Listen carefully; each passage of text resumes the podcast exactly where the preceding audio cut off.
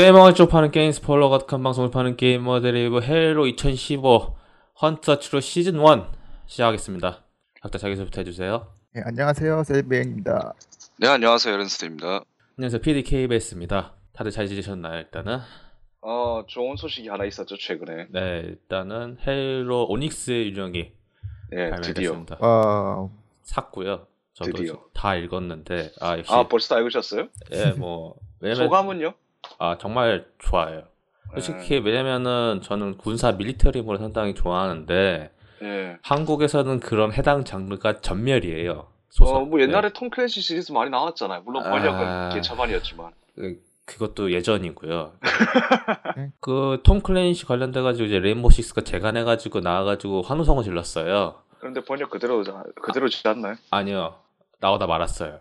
아 그랬던가요? 네, 그게? 나- 네, 지금 제가 1, 2권을 샀는데 그 이후에 안 나와서 제가 음. 못 봤고 톰 클랜시 인기는 한국에서 그렇게 높지가 않아요. 왜냐면은 아니 애초에 장르 소설치고 네. 뭐 로맨스랑 추리 빼고는 다 전멸이죠 뭐. 아 정말 우울해. 그나마 좀 공포가 거기에 조금 들어가고 뭐 특히 거기서 제일 안 팔린 게 SF예요 진짜로. 공포 다음에 SF일 거예요. 근데 뭐 솔직히 그건 또 있어요. 한국 사람들이 책을 더럽게 안 읽는다. 뭐 그, 네. 그거야 뭐. 뭐 그건 그 더럽게 안 읽는다는 게, 그러니까 책을 읽긴 읽어요. 그 쓰레기 같은 자기 개발서 그딴 거 있잖아요. 그렇죠. 되게 한정되겠죠. 뭐. 저도 한때 그걸 엄청 많이 봤는데, 그 군대에서 많이 봤어요. 그러니까 뭔가 이제 큰 변화를 일으켜야겠다 나도 군 생활하면서 네. 전역하기 이제 며칠 전에 다 태워버렸어요. 아, 네. 아. 아, 군, 아, 군 생활. 아, 그래 진중문군 아니죠? 태워버린 게. 아 책을 다 네. 버렸다는 뜻이고요. 아, 네. 전또 그거 막, 막 쌓여있는 책인 줄 알았어요. 아 아니고요. 제가 산 책인데. 네. 아 정말 특히 가장 빡친 거는 그 비밀이라는 책 있잖아요. 아, 시크릿. 아, 그거 안 읽어봐서 모르는데 뭐 때문에 그렇게. 그거 번역하신 분이 아마 인쇄 계약을 했으면은 지금쯤 네. 떼부자가 됐을 거예요. 맞아요. 근데 네. 그거 안 읽어봐서 모르는데 뭐 때문에 그렇게 욕먹는 거예요, 그건? 어, 약간은 좀 유사과학 같아요. 아, 그런 약간은 것도 뭐 있지만은 좀 믿, 믿거나 말거나 식이라서. 음. 의미가 없어요. 그냥 예. 치킨을 사 먹는 게 좋습니다. 아, 아, 그 책에 나오는 이론을 제가 받아들이기 이렇게 받아들였어요. 그러니까 부정적으로 받아들이면 이런 거죠. 모든 사람이 특별할 것 같으면은 특별한 사람은 아무도 없다는 거죠. 아 그거 꼭 보니까 이번 주제가 또 약간 많이 겹치는, 아, 약간은요. 예, 약간 겹치기도 하는데 저는 어쨌든 간에 자기개발서를 증오하고요. 이제는 그걸 투자했던 돈으로 차라리 책을 딴 책을 읽는 게 훨씬 더 이로웠다고 생각을 하고 오닉스 유령 얘기하다가 사기 개발사에 대한 분노로 넘어갔네요. 예. 아 그런데도 한국 책이 좋은 게요. 예. 제가 오닉스 유형은 안 샀지만은 그 리치 행성의 함락은 원서를 샀어요. 이거 지금도 가지고 있고요. 아, 페이퍼백. 잠깐만, 표지가 구판인가요? 구판이죠, 구판. 신판인가요? 구판이요. 아, 구판 그 구판이요? 예, 페이퍼백?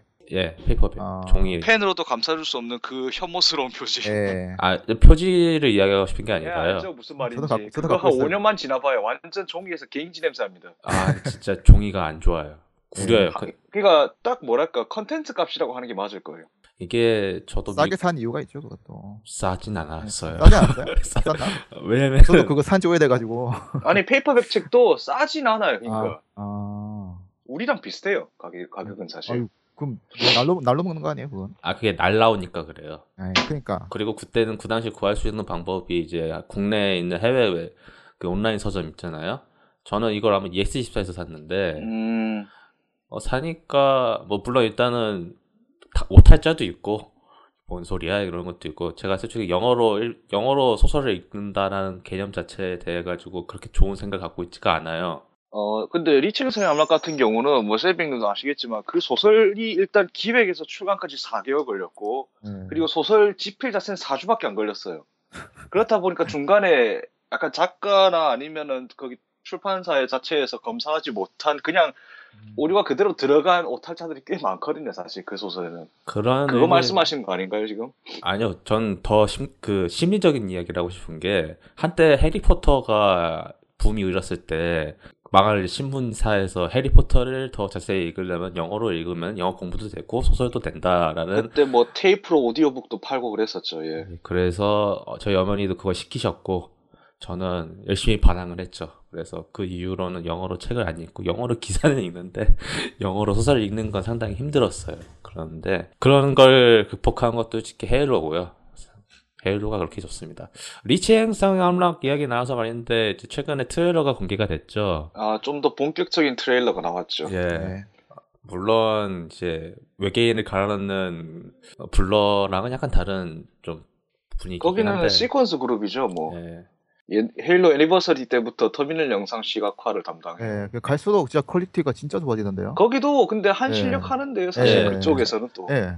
근데 저는 솔직히 그 화려한 그런 그룹보다 이제 무- 이야기가 계속 우울해지고 뭔가 이제 차분하게 끌고 이제 쭉 보게 한다고 하면은 이게 더 나은 것 같기도 해요. 음. 근데 사실 그게 또 지금 얼마 전에 공개된 그 트레일러 가지고 약간 설정 팬들 사이에서는 의견이 좀 분분한 편이죠. 아, 뭐 별리는 디자인 거야? 어, 아니요, 그러니까, 어, 비교를 하자면은, 블러, 아까 블러 얘기하셨으니 말인데, 네.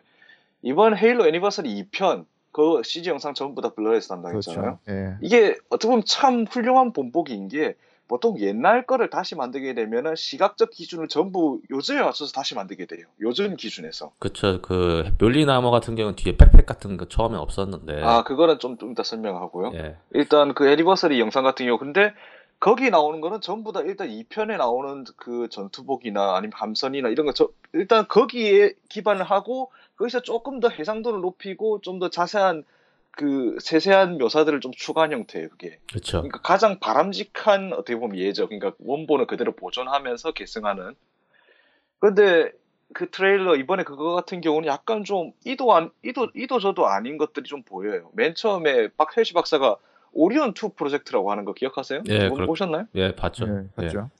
사실 오리온 프로젝트라는 명칭에서 스파르탄으로 개칭된 게 이미 걔들 불러서 소집해서 그 시- 본격적으로 계획 시작, 시작하기 4년 전이었어요. 예, 그랬죠. 그것도 그렇고 그 밖에 뭐 여러 가지 총기라든가 전투복 전투복 외양 자체는 그냥 블러에서 헤일로 워즈 때 만들었던 그 CG 묘사를 거의 그대로 따라가긴 하는데 전투복 묘사 같은 게 예를 들어서 CQB나 CQC 아머 같은 경우는 그게 2535년에 있었던 제리코 전투에서 겪은 그 실전 경험을 바탕으로 CQC 같은 건 2548년에 만들었어요 게다가. 네. 근데 그게 2525년에 쌤이 쓰고 있단 말이죠. 아, 물론 근데 물론 그 당시에 또 쌤이 들고 있던 총이 BR 그 전, 전투소총 그것도 BR 55가 아니고 BR 8 같은 그 후기 모델 헤일로 4편에 나오는 거였어. 요 아, 그렇죠. 근데 물론 설명이 가능하긴 해요. 전부 다 이거 프로토타입이라고 해버리면 되니까. 그쵸. 뭐 실전 검증을 위해 가지고 이제 뭐 특수전에서는 그런 걸 자주 하니까요. 예, 그- 미묘한 그런데 그런 빼도 박지 차이를- 못한 예. 그런데 빼도 박지 못하는 게 거기 나오는 그런트의 전투복이에요. 아, 그렇듯 그거 일반 병사인데. 분명히 분명히 전쟁 끝난 이후에 개량한 형태가 그거거든요. 음. 나머지는 어떻게 수습이 가능한데 그게 조금 마음에 걸려요 저는. 그래도 뭐 보실 거면서 다들 왜. 아, 그러니까, 예. 솔직히 말해서 헤일로 레전드가 리치를 겪으면서 그런 소소한 건 이제 그냥 제 머릿속으로 그렇죠. 다 만족을 예. 해. 그냥, 그냥 이러이러한 게 좀 걸리네 하는 거를 보면서 마음속으로 좀 체크리스트에 목록을 만들어 두는 것 뿐이죠. 어, 뭐 저는 솔직히 이것도 따로 다른 곳에서 준비를 할 건데 이 리메이크나 이제 HD 관련돼 가지고 설정 오류나 관련돼 가지고 또 좀 관련돼서 기획을 하면 괜찮을 것 같아요. 헤일로 말고 그런데 다른 이거 잘못 건드리면은 좀, 음. 음. 사실 그런 게 워낙 민감한 데다가 아 다르고 어 다르고 게다가 누, 어떻게 보기에는 오류고 어떻게 보기엔 또 아니고 그렇잖아요. 그런 것들이. 뭐 그렇긴 해요. 예를 과거 사건을 다루는 게 예, 제일 문제가 그거죠. 외형 정하는 것도 제일 큰 문제인 것 같아요, 그게. 예, 그렇죠, 뭐. 예. 당초 멸리 전투복만 해도 가면 갈수록 그러니까 현 세대기나 아니면 또 계속 갈수록 그래픽이 좋아지니까 이전에 나온 것들이 오히려 더 옛날에 나온 신형보다 그렇죠. 더 멋있어요. 예. 네. 생각해보세요. 헤일로 2편에 나온 멸리는 마크 6가 이제 마- 마크 6보다 헤일로 워즈에 등장했던 마크 4가 훨씬 더 멋있거든요.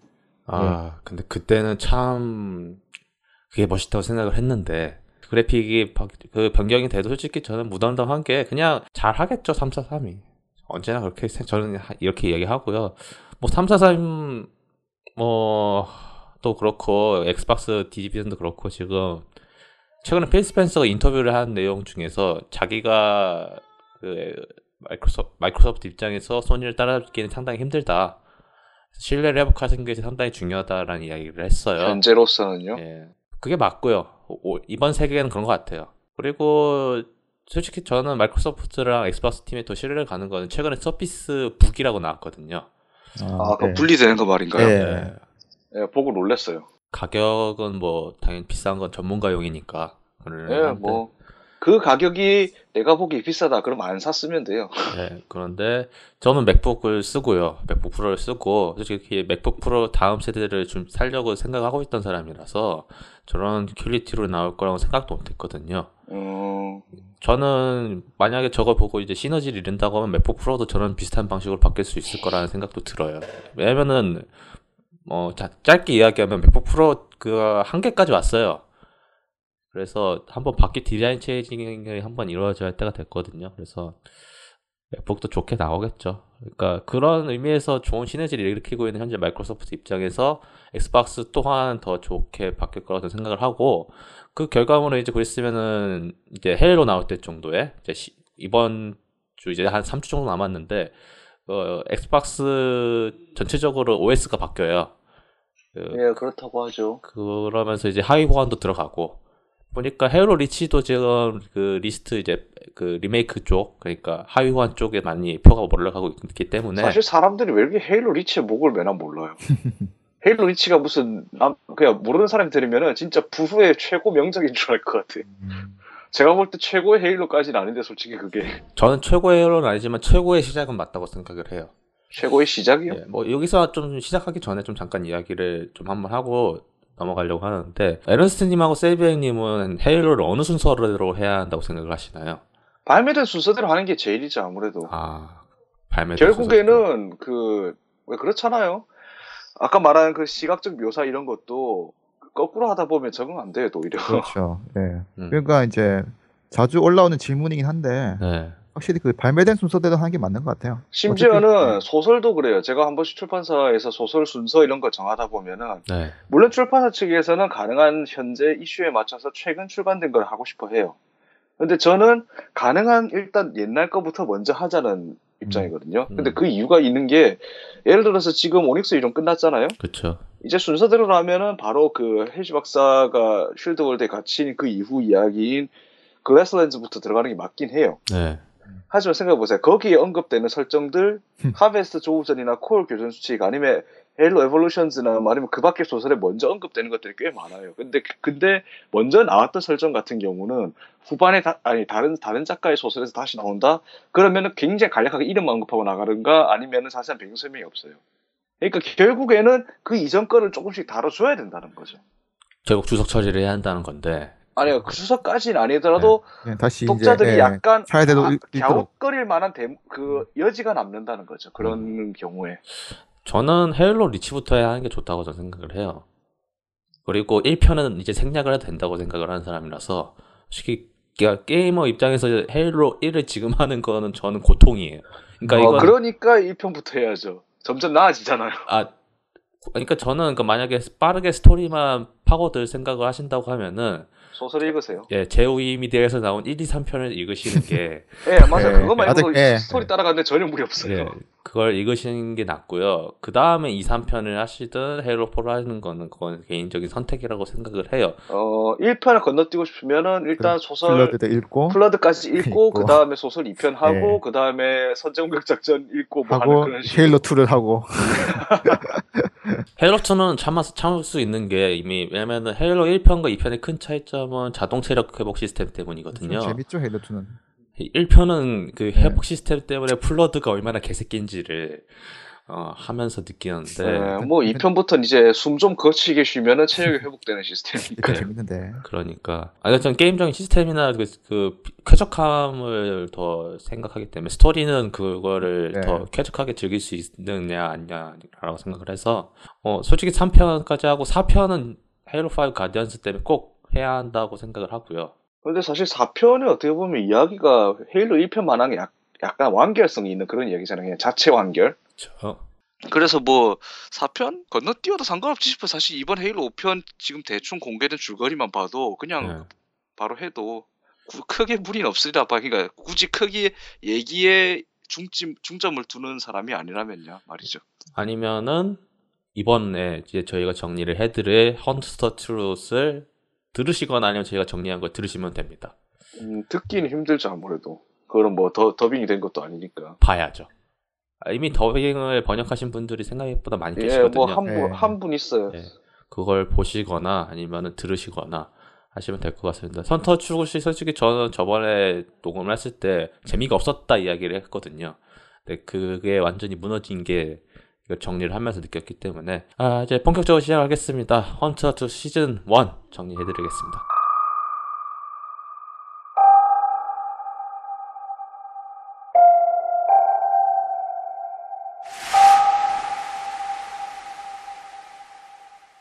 일단 이게 뭔지부터 설명을 하고 지나가야죠. 그렇죠. 일단은 Hunt the Truth는 라디오 드라마입니다.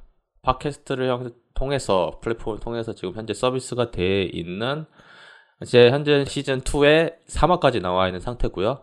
라디오 드라마라는 게 근래에 들어가지고 특히 한국에서는 그렇게까지 유명하지 않을 거예요. 예- 예전에 그 MBC에서 한 9시나 10시 정도에 그 짧게 현대사 같은 아 아니지 한 11시 정도에 오전 11시 정도에 그 짧, 짧은 근현대사를 이제 정치극으로 했던 그 뭐 격동 머시기가 있었어요. 성우들이 연기해가지고 그런 게 있었는데 그것도 솔직히 폐지가 됐거든요. 뭐 인기 인기는 둘째 치고 딴 걸로 바뀌었을 거예요. 그, 서- 그 중국 신화에서 있잖아요. 수호진가? 그걸로 뭐 지금 라디오에서는 전 뭐 더러 그런 게 있었죠. 삼국지도 그런 식으로 하긴 한번 어디였지? MBC 라디오였나? 예, MBC에서 많이 했었고. 했었어요. 라디오 그 라디오 드라마 맞죠? 예. 옛날에. 네, 요즘은 별로 없어졌고, 그래서 이제 한국 사람들한테 많이 잊혀진 플랫폼인데, 저는 이거를 헌터 트롯이 처음 그 시즌 광고가 처음 나왔을 때 있잖아요. 저 이게 뭔지 몰랐어요, 처음에. 그러니까 왜냐면은 가장 헤이로랑 가장 멀리 있는 문장이죠, 헌터 트롯이. 근데 이거 계속 강조하면 강조할수록 이게 가, 이게 중요하다는 걸 전 느꼈고요. 어, Truth를 왜 저희가 정리를 하냐면요. 솔직히 저희가 ONI에 관련돼 가지고 정리를 해드리려고 했었어요, 사실은. 그러면서 제가 이걸 들었거든요, 다시. 재미없다 이야기한 거는 이게 시즌 1의 1화를 들으시면 아세요. 다 아는 내용이에요. 헤일로 팬 입장에서는. 뭐, 스파르탄 2 프로그램, 어, 관련돼 가지고, 그, 벤자민 지로, 이제 주인공이죠. 직업은 기자. 종군 기자요? 아, 네, 전공 기자, 전공 아. 전, 전공 기자 및 사진 기자고요. 일은 어디서 하냐면은 이제 UNSC 밑에 한해 있는 ONI 그것도 ONI 밑에 있는 이과에서 일을 많이 했어요. 민간인 계약자로 많이 일을 했고요. 벤자민 지로 같은 경우는 그 블로그 가져가지고 사진 보시면 아시겠지만은 그 유 몬바사에서 그 마스터 치프가 SMG 들고 쌍으로 포즈 취하는 그 모습 있잖아요. 헤일로 2편 표지. 예. 네, 그것도 그 사람이 찍은 거라고 이제 정리가 됐죠. 예. 그거 어떻게 찍었는지 모르겠어요. 참 신기한데. 그 포즈 취해달라고 한 것지는 않았을 거 아니에요? 멀리서 찍었는데. 참고로 이게 또, 그, 보시면 아시겠지만 이게, 그 표지랑 실제 현 상황이랑 검열돼 있어요. 이번에 이야기할 오니에 관련된 것 중에서도 당연하죠. 왜냐면 이과가 하는 게 바로 정보 통제니까. 왜냐면 유몬마사가 폭격하고 막 코버너 다음 선이 막시 벤시가 물량으로 막 쏟아지고 막 그런 거를 그거를 그 신문 기사를 실을 수는 없는 노릇이다 보니까 마스터 치프 빼고 다 검열이 됐어요. 그거에 있- 보면 확인하실 수 있고요. 아, 오늘의 정리를 가장 하기 쉬운 게 바로 이제 이번 헌터 트루 시즌 1입니다. 솔직히 말하면요. 어, 그리고 시즌 2는 지금 이제 오니의 이제 내적인 것도 다 다루고 있기 때문에 아직 다 나오지도 않았고 그것도 한 13화까지 정리가 될 것 같으니까 그때 나온 뒤에 이야기를 할 것 같습니다. 뭐 이렇게 간략하게 헌터 트루에 대해서 어, 정리를 해드렸고 어, 뭐 이야기 천천히 하기 전에 어, UNSC에 대해 가지고 다시 한번 정리를 해드릴게요. 어, 에런스틴은 UNSC는 정확히 어떤 집단이죠? 네, 뭐 UEG라고 부르는 지구 통합 정부의 산하에 있는 일종의 군사 정부죠. UNSC 자체는 우리가 현, 지금 알고 있는 그 UN이 뭐 나중에 인류가 태양계로 진출하면서 좀 더 비대해지면서 그 과정에서 생겨난 조직이고요. 네. 국제연합 우주사령부, 그러니까 국제연합 뒤에 Space Command가 더 붙었죠. 그렇죠. 그래서 이름이 헷갈려가지고 방송 사고가 났었죠 예전에. 유, 유, Security Council하고 헷갈렸죠. 예. 예. 영국이었나요, 그거? 예, 영국 방송이었어요, 그거. 음. 그게 아 지금 생각해도 웃겨요. 그거. 예, 그 엠블럼이 그 방송에 떡하니 나와가지고. 언제? 예, 그 엠블럼 예. 자체는 이제 헤일로 4편 이전 거 예, 예, 시기였죠. 그 옛날 거였죠, 그. 근데 뭐 그것도 구글 검색하다가 나올 거라서 뭐 그런 것 같고요. 이제 그게 나중에 진짜 미래 생기는 거 아니에요? 충분히 가능성이 있는데 이거를 해결하려면은 자주 언급되는 쇼후지카와 광속 엔진이 개발이 돼야 합니다. 아니요, 사실 유엔이 이렇게 과연 강대해질 수 있을지부터가 의문이에요. 유엔이 아. 뭐 사실 힘이 없잖아요, 아시다시피. 근데 유엔 유엔의 자체 군대가 저렇게 강성해질 거라고는 아무도 음, 음. 저는 가능하다고 생각을 해요. 왜냐면은 이번 화를 계속 들으면서 느낀 건데, 그러니까 시즌 1을 들으면서 느낀 건데, 그러니까 시즌 1에는 이제 거대한 지구라는 국가가 하나로 통합이 됐다고 저는 생각을 해요. 하나의 목적으로. 그러니까 거대한 하나의 나라가 된 거죠, 지구 자체가. 그리고 그거에 대해 가지고 이제 지구에 대한 그 우월주의, 그러니까 그 건담에서 정말 많이 다루는 이야기이기도 한데 그렇게 하나로 뭉쳐 있는 거죠, 지구만. 그리고 외곽 이주민들은 그에 대해 소외를 받게 되고요. 엄청 많이 소외를 받을 수밖에 없고 왜냐면은 그게 어, 기술적으로 광속 엔진으로 행성간 그러니까 어떻게 보면 행성 간의 그 이동이 가능해지긴 했지만 그렇다고 해서 그게 이어지는 거 아니잖아요 사람들끼리 그 하나로 이어지진 않는 거잖아요. 이거에 대해서 가장 쉽게 비유할 수 있는 건 영국에서 시작한 식민지지만 지금은 세계 최대 강국이 된 나라를 꼽을 수 있겠네요. 그렇죠.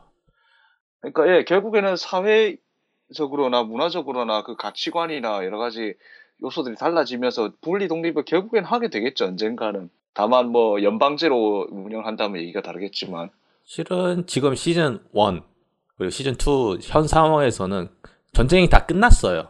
그러니까 코버넌트랑 인류 간의 전쟁이 끝난 상태에서 좀 이제 평온해진다 했지만은 평온해지기는커녕 삶은 더 팍팍해지고 그러면서 이제, 한때 잊혀졌던 이제 다시 그 이야기들 다시 서서히 일어나는 시기예요. 이제 불안하기 시작한 거죠. 왜냐면은 코버넌트라는 인류의 주적하고 휴전을 하긴 했지만은 나아진 게 하나도 없거든요. 젠장. 뭐 일단 그냥 쉽게 말해서 전쟁이 일어나기 이전의 문제들이 다시 그냥 그대로 상처가 아물지 않은 상태로 그냥 덮어놓던 것들이 그대로 다 드러난 상황이죠 그냥. 그러니까 공통의 적이 사라진 상태예요. 그러니까 그렇죠. 예. 일단은 이제 코버넌트가 나타났으니까 지금 문제는 접어두고 코버넌트부터 일단 때려잡자 했는데 이제 해결된 이후에 이제 그 싸, 덮어놨던 게 커지고 되- 있는 거죠 이제. 그렇죠. 사실 뭐 그 문제가 한창 현재 진행형인 상태에서 그냥 고버넌트가 예, 덮친 거였으니까. 덮어놓은 것도 아니네요 생각해보니까. 사실 뭐 물론 그 와중에도 계속 반란군이 예. 계속 또 뭐 암살이나 아니면 여러 가지 파괴공작을 시도하기도 했었죠. 그렇죠. 그 헤일로 리치 스토리도 그랬고요. 예, 마모레에서 예. 무슨 일이 있었다고 그 이- 예. 아니 마모레가 뉴 하모니에서 그런 뉴하모니에서 일이 있었다고 먼저 언급을 반란군 짓인 것 같다. 뭐 그렇기 때문에 이거에 대해 가지고 준비를 해야 합니다. 그러니까 UEG 그리고 UNSC 입장에서는 이거는 정말 반란이죠, 반란. 그러니까 탱크로 밀어버려야 하는 그런 상황이니까 오니의 역할이 더 강해질 수밖에 없어요. 여기에서 오니의 줄임말은 Office of Naval Intelligence 해군 정보부입니다. 아니요, 정보국이요. 정보국. 사람들이 리치행성의 함락을 몰락으로 헷갈리는 것만큼 이건 네. 정보국입니다. 이게 줄임말이 대놓고 놀린 거죠. 어, 일본어에서 이제 오니는 일본의 요괴. 어, 아니요, 이게 우연히 이렇게 맞아 떨어지긴 하는데 실제로 미 해군에 ONI가 있어요, 지금도. 에 있죠. 어, 아니, 이- 그- 아, 아, 있, 있는 건, 왜냐면 거기는 워낙 많으니까. 제- 아니 근데 놀림말이라고 하는 거는 약간 좀 경우에 안 맞지 않나? 저는 이거 그 줄임말 처음 나왔을 때 그 번지의 온이라는 작품이 있었거든요. 아, 예, 그건 알죠. 네. 딱 봐도 근데 그거는 공각기동대 영향받아서 만든 작품이었고. 네, 저는 근데 이건 지금 생각하면은 이제 노, 노린 건 아니라도 정말 이름은 잘 지은 것 같아요. 네, 이제 우연의 일치로 그냥 잘 맞아 떨어졌죠. 뭐. 괴물이죠. 완- 예. 예. 근데 사실 이게 뭐 일본 오니 맞다고 하는 거면 뭐, 우리- 뭐 산시움은 우리나라 산에서 따왔다고 하는, 하는 거랑 마찬가지 예, 얘기라서. 그- 헤일로 배경이 이제 UNSC 주축이 해군이고 예, 해군이 이제 크다 보니까 당연히 그 안에 있는 정보국이 다뤄지는 거고 그게 또 그 정보국이 오니인 거고 뭐 예. 그런 거죠. 어, 오니는 이제 현재 제가 나와 있는 여러 가지 정보 관련돼 가지고 쭉 한번 조사를 해본 결과 여러 가지 장점이 다 섞여 있는 기관이 됐어요. 일단은 국토안보국 최근에 이제 9.11 사태 이후에 터졌던 그 Homeland Security United States Department Homeland Security 부서의 부분을 또 차지하고요. 그러니까 하는 역할이요. 어, Central Intelligence Agency CIA 역할도 몇번좀 하고 있고요. NSA National Security Agency 뭐, 뭐, NSA도 많이 아실 테니 그렇고, 어, DARPA Defense Advanced Research Project Agency, 이제 국방 고등 연구 기획청, 이제 여러 가지 일, 미국에 있는 그 부서들의 하나로 짬뽕된 기관이 됐어요. 어지간한 미드에 나올 법한 정보 기관 다 합쳤죠. 예. 네. 음. 그 뜻은 장단점이 다 섞여 있어요. 어, 그렇기 때문에 정말 막장인 조직이 됐고요. 그야말로. 어, 해군 정보국은 이제 흑막인 이유는 뭐 여러 가지 헤일로 컨텐츠 접하신 분들은 다 아실 거예요. 일단은 뭐 정보부잖아요. 뭐 다양한 정보라던가 이제 그 정보를 가장 먼저 받는 업- 기관인 거잖아요. 뭐, 어, 정 front line에서 그러니까 거기서 가장 빠르게 그 갖고 오는 그런 기관이다 보니까 엄청나는 양의 정보뿐만 아니라 그걸 어떻게 제어하는지에 대해서까지 컨트롤을 하고 있고 뿐만 아니라 기술 개발 쪽에도 손을 뻗치고 있습니다. 대표적인 그 결과물로는 스파르탄 2랑 뮬리는 프로젝트 때 제시 박사 주도뿐만 아니라 선조 기술 관련돼 가지고도 많이 영향을 뻗치고 있고요. 이렇게 해서 거대한 기관이 됐어요. 뭐 제 생각에는 간략화해서 막 여러 가지 한 기관으로 때려 넣은 귀찮은 발상일 수도 있긴 한데 뭐 왜냐면은 이게 미국 같은 경우는 다 분리를 해놨거든요. 싸우지 그렇게 하면은 좀 지들끼리 싸우잖아요. FBI랑 CIA랑 싸우듯이 맨날 뭐 그렇게 지- 지들끼리 싸워가지고 서로 이제 견제를 할 수 있는데 하나로 이게 통합을 하니까 이제 거대한 악이 된 것 같아요 제 생각에는. 뭐 악이 굳이 악이라고 한다면 솔직히 말해서 어, 법을 따르는 악이자 필요악이죠. 네, 그렇게. 된 것 같아요. 뭐 대표적으로 이제 하는 실수도 비슷한 게 그 CIA가 했던 여러 가지 삽질들이 좀 많이 보여요. 그러니까 뭐 예를 들어 가지고 줄 음- 음다마 같은 경우 이제 이제 현재 Storm Covenant 리더 있잖아요. 아프가니스탄 전쟁에서 이제 오사마 빈 라덴하고 좀 많이 유사한 점이 있는 것 같고 어, 뭐 소련 지원해 아니 소련에 맞서려고 일부러 거기 있는 토착 군대를 지원해줬던 그거 말인가요? 네. 뭐 비슷하죠. 물론 그, 웃기죠. 거기 거기서 고문법 가르쳐줬던 건 나중에 도로 돌려 쓰고 있고. 네, 그렇고요. 그리고 그 결과도 비슷하게 나오고 있죠. 이제 다시 되돌아, 되돌아오잖아요. 부메랑처럼. 그뿐만 아니라 여러 가지 있어요. 그- 그것까지는 저희가 다 자세하게 다루기에는 더 길어지니까. 아, 오늘, 음. 오늘 대본도 길기 때문에 뭐 그렇게까지 간략하게 정리를 해드리고요. 앞에서 얘기했지만 전쟁이었기 때문에, 그러니까 공통된 적이 있었기 때문에 그냥 걔만 때리면 돼요. 코버넌트가 나쁘다라고 이렇게 얘기- 이야기를 하면 되는데, 코버넌트 내부에서도 이제 분리를 했었죠. 코버넌트 내전이 발발을 하면서 지들끼리 싸우게 됐고 그러면서 서로 연합을 살짝 해서 이제 헤일로 3에서 같이 잠깐 연합을 하다가 이제 서로 우리 이제 싸우지 말자 당분간은 좀 정리 좀 하고 그 다음에 어떻게 하든 말든 그때 하자 해서 잠잠해지면서 UNSC뿐만 아니라 이제 외곽 이주지 관련돼 가지고 일이 펑펑펑 터지기 시작을 했고 그거에 대해 가지고 내부 단속을 하기 위해서 오니 이과에서 벤제민 지로가 민간 계약을 하게 되면서 이야기가 시작을 합니다. 벤제민 지로에 관련돼 가지고는 이번 처음에 나온 것 같진 않은 것 같은데요, 보니까 맞나요 이게? 뭐, 뭐, 오랜 헤일로 팬들이라면 알겠지만은 첫 헤일로 공식 그래픽 노블에서 나왔던 등장인물이죠. 그땐 이름도 없었어요. 이거 하면서 이제 이름이 공식으로 정해진 거죠. 아 그 그렇게 나온 거군요. 요 몬바사의 두 번째 일출 여기서 거기서도 예 똑같이 종군 기자고 거기서부터 이제 이미 거기서 해군정보국 제2과 밑에서 사진 찍고 뭐 보도에 관해서 이런 것들은 지침 받고 막 그런 대목들이 나오죠. 그러다가 갑자기 코버넌트 신공 받아서 나중에 마스터 치프 사진까지 찍게 됐던 거고요. Hunt the Truth timeline을 통해 가지고 간략한 이제 오니의 업무에 대해 가지고 저희는 초점을 맞출 예정이고요. 어떻게 보면은 민간인이 오니에 대해 가지고 어떻게 겪는지에 대해 가지고 잘 묘사한 게 시즌 1이라고 좀 봅니다. 일단은 계약을 했잖아요. 그러니까 그 계약을 하고 이제 여러 가지 일을 하기 시작을 해요. 2과 같은 경우는 정확히 말하면은 이제 정보 수집 및 홍보, PR 여러 가지를 하고 있죠. 메일이 왔어요. 이거 메일도 지금 현재 블로그에 있는데 그 오니 제 2과 이제 시, Senior Community Director 마이클 설리반의 의뢰를 받아가지고 어, 마스터 치프 관련된 그 전기에 대해 가지고 써주면은 12,000 크레딧을 준다라는 메일이 왔습니다. 여기에서 헤일로 리치에서 에밀이 쓴 헬멧 가격이 12,000 크레딧입니다. 크레딧은 뭐 그냥 달러라고 생각하시면 편하죠. 그리고 예. 예. 이게 가격이 상당히 커요.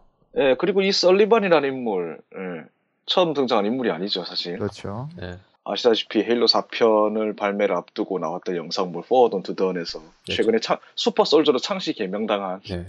거기서 는 어린 생도로 나왔었죠. 코르블로 군사학교에. 예, 라스키 라스키와 동기였죠. 예, Hunt the Truth가 잘하고 있는 게 그런 거예요. 한 번쯤 쓰고 말았던 등장인물을 다시 등장시켜서 좀 더 깊이를 더하는 그런 것들. 어, 뿐만 아니라 참 웃긴 게, 어, 지금 이번에 베넨했던 짓을 사실은 설리도 했어요. 그러니까 캐당 그 스파르탄 관련돼가지고 오니의 비밀 관련된 걸 해킹을 했었잖아요. 뭐 해킹 신동이었죠. 예. 예. 근데 그걸 반대로 막는 역할을 하고 있습니다. 여기에서도. 왜냐면은 자기 오니에 큰 일을 하고 있는 그 사건 이후로 나이가 다 많이 먹었기 때문에 중진이 다 됐잖아요. 뭐 대표적인 라스키는 함장이 돼가지고 잘 나가고 있고 잘 나간다고 해야 하나? 개, 맨날 잘 고생만 나가는 거 맞죠, 뭐 그 정도면. 고생은 엄청 하는 것 같은데 뭐 그렇고요. 어 거기에서 생존했던 사람들이 아직도 이제 현역을 많이 뛰고 있어요. 그러니까 뭐잘 사용하는 것 같고요. 생존한 사람이 근데 4명밖에 안 되지 않나요, 불과? 예, 아니, 뭐 3명인가? 예. 근데 뭐 어, 세, 아, 행성 전체에서 3명 살았잖아요. 아니, 그러니까 한 생도는, 명은 하나 예. 죽었지, 또. 생도는 세물밖에 없네요. 그러니까요. 어, 솔직히 이 일은 벤, 벤 입장에서는 상당히 간단한 일이에요. 오니가 주는 리스트를 받고 인터뷰하고 정리해서 주면은 12,000 크레딧을 받는. 그냥 거저, 거저 먹는 돈인데, 게다가 돈도 많이 주죠. 예. 여기에서 뭐 에밀의 헬멧이 이 정도 비싸다고 얘기하시는 게 솔직히 비쌀 수밖에 없는 게 그 군사 장비잖아요, 사실은. 아, 근데 그거는 사실 예, 진짜 그러니까 설정하고 이제 의문이니까 좀 덮어두고요. 그러니까, 그러니까 비싼 거에 대해 가지고 이게 좀 예시론 에밀 헬멧보다는 그 뒤에 나오는 이제 벌금을 생각하시면은 이게 얼마나 많은 가격이라고 생각하시면 될 것 같고요. 에밀 헬멧 하니까 생각나는데 누가 그렇게 벅벅 금, 금을 만들어 놓은 헬멧을 제값 주고 사요? 뭐 예술 작품인 거죠. 에이. 네, 예술 작품. 아, 네, 온, 어, 제가 에밀 헬멧은 샀는데 그건 예술 작품 맞아요. 어, 핼시 박사 봤으면 진짜 두들겨 팼을 거예요. 내 전투복이 무슨 짓 했냐고. 봐- 보지 않았나요? 아, 봤는데 그때 그 기록 같은 게 나중에 나와 있어요. 헬시 박사 아. 일지에. 별로 그렇게 탐탁찮아 하죠, 그냥. 뭐다 탐탁치 않았죠. 전투복을 멋대로 저렇게 개조한 거에 대해서. 그러니까 사실은 이게 제가 시즌 1화 듣고 그냥 덮었던 이유가 이건 게이머들이 다 아는 내용들이에요. 그러니까 스파르탄 2 관련 프로그램이라던가 그 이외에 있던 강화 실험, 뭐 정보 차단 관련돼 가지고 오니에서 했던 여러 가지 행동들에 대해 가지고는 게이머들이 다 알죠. 특히 헤일로 리치하시면은 맨날 툭하면 오니 이야기 많이 나오잖아요. 게이머들이 다 안다기보다 헤일로 네. 소설을 읽어본 팬들은 아는 이야기죠. 예. 근데 중요한 거는 어, 그러니까 이 현재 세계에 살고 있는 이 헤일로 세계관에 살고 있는 사람들은 이걸 다 몰라요.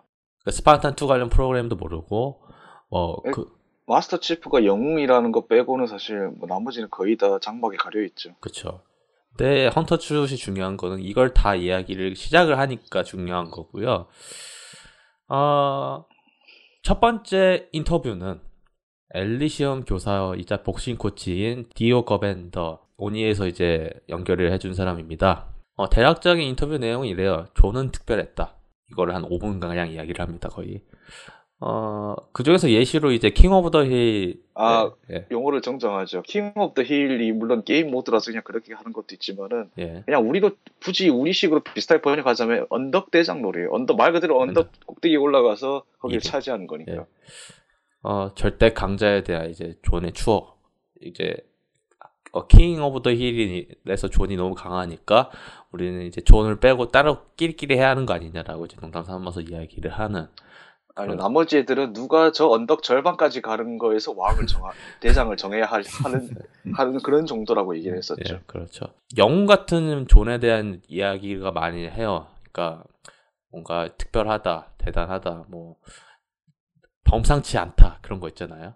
영웅이 나왔을 때 그런 뻔한 묘사들을 이 디온 씨는 하시는데 그 벤은 이러면서 이제 오니에서 줬던 것뿐만 아니라 첫 번째 큰 문제이자 일의 시작이었던 그 일의 이제 큰 문제가 되었던 어 소스를 리스트를 갖고 있던 것뿐만 아니라 자기가 또 임의로 또 이제 리스트를 만들기 시작을 해요. 그 존에 존에 관련된 사람들을 이제 찾기 시작했는데 이제 두 번째 인터뷰는 외곽 이주민의 엘리 블룸에 대한 인터뷰를 시작을 합니다. 존하고 같은 지역에 살았고요. 어, 그 당시에 존은 덩치가 상당히 컸고, 그러다가 이제 존하고 같이 놀았던 이제 카트리나에 대해서 언급을 합니다. 그, 카트리나 같은 경우는 이제 헤르로 3 광고에서 그 별 보는 그 장면 있잖아요. 거기 여자애랑 남자애가 이야기를 살짝 하는데, 그거를 쓴 것 같아요. 음, 그리, 그래서 결국 그 여자애가 켈리가 켈리가 아니냐는 예. 팬들의 추측이 거기서 이제 깨졌죠. 예. 그래서 별이 보기 상당히 좋았던 행성이다 이야기를 하면서 나쁘지 않은 친구다. 뭐 이제 뻔한 이야기를 하다가 어, 당연히 엘리는 존이 마스터 치프인 걸 모르죠. 그리고 벤은 그에 대한- 사실을 이야기를 합니다.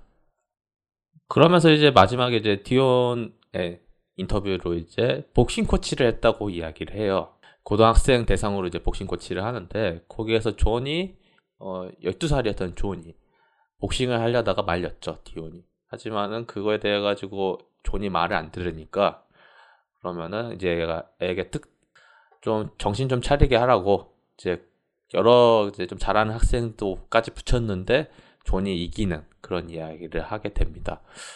뭐 그것도 앞에서 얘기했던 존은 특별하다랑 큰 차이 없는 이야기를 하죠.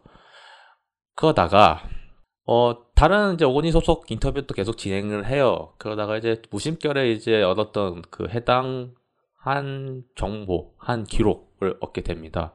바로 엘리시움 도시에 관련된 문서를 받게 되는데 그 문서의 내용으로는 존은 죽었다 라는 내용이 적혀 있었습니다. 거기에서 이야기가 약간 이상해지니까 왜냐면은 어, 쏠리된 이야기가 하나가 돼야 하는데 아까는 튀어나온 게 하나가 있잖아요. 담당자에게 전화를 걸죠. 어, 85분 만에 마이클 설리반하고 이 대화를 하게 되고요. 아주 뻔한 이야기를 합니다. 외곽 이주지는 유리아가 돼서 기복이 안 좋아. 여기에서 이제 살짝 나온 이제 인터넷에서 음모론자의 이제 무샤크 보라디가 이건 아니다, 넌 거짓말이다, 오니 거짓말이다라고 이야기를 하는데 뭐 그렇게까지 그 당시만 해도 배는 그렇게까지 큰 신경을 안 썼으니까 뭐 그러다가 어, UNSC 중장 가브리엘라 드로보자크의 마- 인터뷰를 하게 됩니다. 그 성우가 제니퍼 헤일이에요. 어, 그래서 저 저는 이거 팔, 팔머죠. 예, 어, 위장 신분 아니라고 생각을 했었거든요. 예, 어, 근데 뭐 근데 많이 돌렸었어요. 카트리나 같은 경우는 이제 스파르탄 베일 했던 사람이니까. 그래서 저는 아 이 사람이 그냥 딴 사람이다. 찾아보니까 딴 사람이라고 이렇게 얘기하니까 뭐 그렇고요. 그 가브리엘라 같은 경우는 나- 당시에 이제 엘리시움 도시에 이제 여러 가지 납치 관련된 사건이 많이 터졌다는 인터뷰를 이미 한 직후에 그에 대한 뒷받침으로 오니에서 붙여준 사람이에요. 어, 그 에- 납치된 인원 중에서 존이 있었고 그렇기 때문에 존의 부모님도 그 납치됐기 때문에 그 과정에서 존의 부모님은 돌아가셨고 그 사실에 대해 가지고 어 존은 우울한 사태 이 현 사태를 타개하기 위해서 입대를 하겠다라고 가브리엘에게 이야기를 합니다. 이에 관련된 뒷- 가브리엘에 대한 증언은 이제 또 디온 씨께서 또 다시 뒷받침을 해주시는데요. 어 이러다가 이렇게 하면 또 다 맞다가 또 틀리게 된 것이 엘리가 또 연락을 해요. 마침 그 엘리가 존이 마스터 치프라는 걸 벤을 통해서 알아가게 됐잖아요. 엘리는 카트린하고 연결이 됐었어요. 계속 이야기를 주고받고 있었고 그러다가 카트리나 왈 카트리나는 계속 그 사, 거기에서 계속 살았기 때문에 카트리나는 존이 6살 때 죽었다는 사실을 알고 있어요. 그리고 갑자기 건강했던 존이 어느 순간 아프게 되더니만은 죽었다까지 그때 증언을 하게 되면서 이야기가 점점 산으로 가기 시작을 합니다. 그리고 사실 엘리시움은 가브리엘이 증언한 것처럼 반란군에 사로잡혀서 뭐 그렇게 고통받았던 도시도 아니었고. 그렇죠. 그에 대해 가지고 여러 가지 추가 조사를 하기 시작을 했는데 자기랑 이제 같이 일하고 있는 친구인 레이커시크라는 친구의 독립 분석까지 통해서 해당 자료를 얻게 됩니다. 일단 존의 부모는 살아 있었고요. 그리고 의무 그력도 계속 있었다는 이야기를 하게 되죠. 그렇기 때문에 이야기가 점점 이상하게 계속 가니까 어, 마이클에게 다시 전화를 합니다. 마이클은 뻔하죠. 유리화된 행성은 어, 기록이 좋지 않아. 그러다가 이게 안 통하잖아요, 사실은. 왜냐면 계속 증거가 쌓이기 시작을 하니까. 그러다가 이제 반협박식으로 이야기를 합니다. 계속 일을 할 것이냐고. 어, 차기는 뭐 한다고 이야기를 해야죠. 그러다가 두 가지 큰 상반된 인터뷰를 또 하기 시작을 합니다. 첫 번째는 인터뷰는 제이콥 워커. 이 사람은 누구냐면요. 존의 교관이죠. 뭐 일단 자 그렇게 자기를 소개를 했었죠. 이 사람도 뭐 존의 리더십, 뭐 뛰어난 군인이 될 재목이다 관련된 이야기를 하고요. 그에 상반된 이야기를 하는 사람인 어, 앤소니 페트로프스키, 모샤크 모라디를 통해서 또 개인적으로 인터뷰를 또 합니다. 예, 이거는 당연하게도 정부 측에서 붙여준 사람이 아니죠. 네, 성우는 트로이 베이커입니다. 솔직히 말해서 퇴역 군인 목소리 맡기 이제 이 사람 목소리 너무 젊어요. 저는 이 사람이 이제 뒤- 후반에 나오지만은 그 의수 관련돼 가지고 살짝 언급을 하잖아요. 그래서 이번에 나왔던 그 영웅의 죽은 그 광고에서 마스터 치프의 부고 소식을 TV로 보고 있던 그 퇴역 군인으로 짐작되는 사람이 앤서니 페트로스키가 아닌가 했는데 하여튼 뭐 근데 예 그 얼굴 로 접목하기에는 사실 트로이 베이커의 목소리 너무 젊죠. 그것도 있지만은요. 여기에서 언급한 건 왼손이라고 이야기를 해요. 왼손 의수라고 이야기를 하거든요. 뭐 양- 네. 영상으로 넘어가는 과정에서 날짜도 실수로 잘못 말하는데 그 정도 못하겠습니까? 어, 영상에서는 오른손이 나오다 보니까 저는 아니라고 생각을 해요, 일단. 그냥 그러니까 예 네. 추측으로만 남는 거죠 그거는. 앤소니의 인터뷰 첫 시작은 그 꼬마는 미친놈이라고 시작을 합니다. 덩치가 정말 컸다고 해요. 그러니까 엄청 강조를 하죠. 그런데 얼굴은 12살에서 13살. 그러니까 스파르탄 2 시술을 받고 그 이후에 만나게 되는 사람이고요. 네 아틀라스에서 만난 네. 거였죠. 앤소니 같은 경우는 전역한 ODST이기 때문에 만날 수 있습니다. 그러니까 위에서는 UNSC 교관이라고 증명하는 뭐 제이크 워커랑 약간 다른 위치에 서 있는 사람이고요. 여기에서 이제 스파르탄 2 프로그램의 무서운 점인 이제 헤일로 그 리치 행성의 함락에 잠깐 나왔던 4대 1이죠. 이게 상사가 그 존에 존에 대해 가지고 싸움을 붙이니까 그러니까 그 ODST 소속 부사관의 계급은 사실 정확하게 몰라요. 그렇죠. 아, 그냥 서전트라고 나왔기 때문에 상사인지 병장인지 하사인지 일단 저는 소설에서 하사로 일단 정해놓긴 했습니다만은. 아무튼 네. 그 사람이 시켜서 그 네 명하고 같이 링에서 격투를 벌이게 되는데 일단 애초에 그 이 모든 과정 자체가 해군 정보국 측에서 과연 시술 이후의 육박전 성능은 어느 정도일까? 일종의 제품 테스트였죠 그게. 그렇죠. 그냥 사소한 시비를 가장해서 싸움 붙여서 했는데 그 오디스 대원 4명 중에 2명이 죽었죠 그거로 한 명은 거의 불구 수준이고요. 그 손에 주먹을 쏘았는데 뭐 폭발 같은 소리가 났다. 뭐 하여튼 연쇄 폭발하는 소리가 났다 그런 예. 식으로 묘사를 하죠 뭐 푹푹 푹푹 막 이- 완전 처음 듣는 주먹 소리다 이야기가 나오고 당시에 이제 존이 그 시술을 받고 얼마가 지나지 않았기 때문에 힘 조절을 못했어요. 그러니까 뭐네 힘조절 자기가 공을 쳐놓고 공이 너무 느린데 이거 이상한데 내가 잘못된 건가? 아니면 훌- 이 운동수당이 잘못된 건가? 지금 그거를 계산하고 있던 참이었으니까요. 예 그렇기 때문에 완전히 엄청난 힘을 발휘할 수밖에 없고. 사실 이 사건의 잘못은 전적으로 정보국 측에 있죠. 그리고 가장 중요한 건 이거죠. 그러니까 앞에서도 잠깐 덩치가 정말 컸는데 얼굴은 12살에서 13살이라고 이야기를 했잖아요. 뭐 그때 예. 실제 나이는 14살이었죠 예, 스파르탄 프로그램에서 이제 가장 중요한 것 중에 하나는 어린아이 납치뿐만 아니라 어린아이에게 이런 시술을 했다는 것도 상당히 큰 문제예요. 근데 신체 개조를 어린아이에게 적용했다는 정보는 처음 듣게 되죠. 벤 입장에서는. 그러니까 정확하게 사춘기에 했죠 이거를 예. 어, 이거 관련돼 가지고는 이제 오릭스 유령에서 강제 사춘기 관련돼 가지고 이제 스파르탄 3 프로그램에 대해서 잠깐 언급을 하는데 예, 뭐 자세한 내용은 오닉스 유령을 사서 읽으시면 되고요. 그러다가 이제 엘리가 이제 다시 이제 프로그램을 전체적으로 듣기 듣기 전에, 그러니까 이걸 올리기 전에 한번 검토를 위해 가지고 엘리에게 이거를 검토판에 남겼어요. 이게 뭐가 괜찮냐 아니냐 이야기를 한번 듣다가 어 엘리는 그 복싱 코치인 디온에 대해 가지고 그는 거짓말을 한다라고 이야기를 합니다. 왜냐면 행성 전체에서 복싱을 안 한다고 하거든요. 뭐 무슨 일이 있었는지 모르겠지만 그거 자체가 불법이죠 예. 그리고 엘리시움 시티는 오히려 피난의 중심지였다. 납치 따윈 전혀 없었다. 안전한 도시였다라는 이야기를 합니다. 그렇다고 하면은 디온과 가브리엘라의 증언은 날아가게 되는 거죠. 이 입장에서는요. 그렇게 다가 가장 이 증언의 중심이었던 사람이 토마스 우라는 사람이 있습니다. 이게 반란군 생존자인데요. 그 사람의 증언에 따라 가지고 계속 뒷받침이 된 건데 가장 원소스가 그 사람이니까 그 사람에 대한 인터뷰를 진행을 하다가 그 사람은 무심결에 자기가 엘리시움 도시에 대해 가지고 거짓말했다는 걸 이야기를 하게 됩니다. 중요한 거는 이 이야기를 웨이포인트에서 얘기했다는 거죠.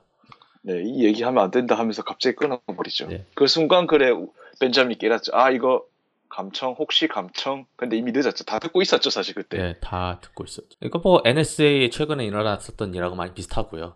뭐 감청 관련돼 가지고는 NSA가 많이 이야기가 나오니까 이렇게 되면서 완전 아 자기 완전 큰일 났다라는 삽됐구나. 예, 이- 아 완전 사, 새가 됐구나라는 이야기를 하게 됩니다. 그러다가 현재 마스터 치프에 관련돼 가지고 간접적으로 이야기가 나와요.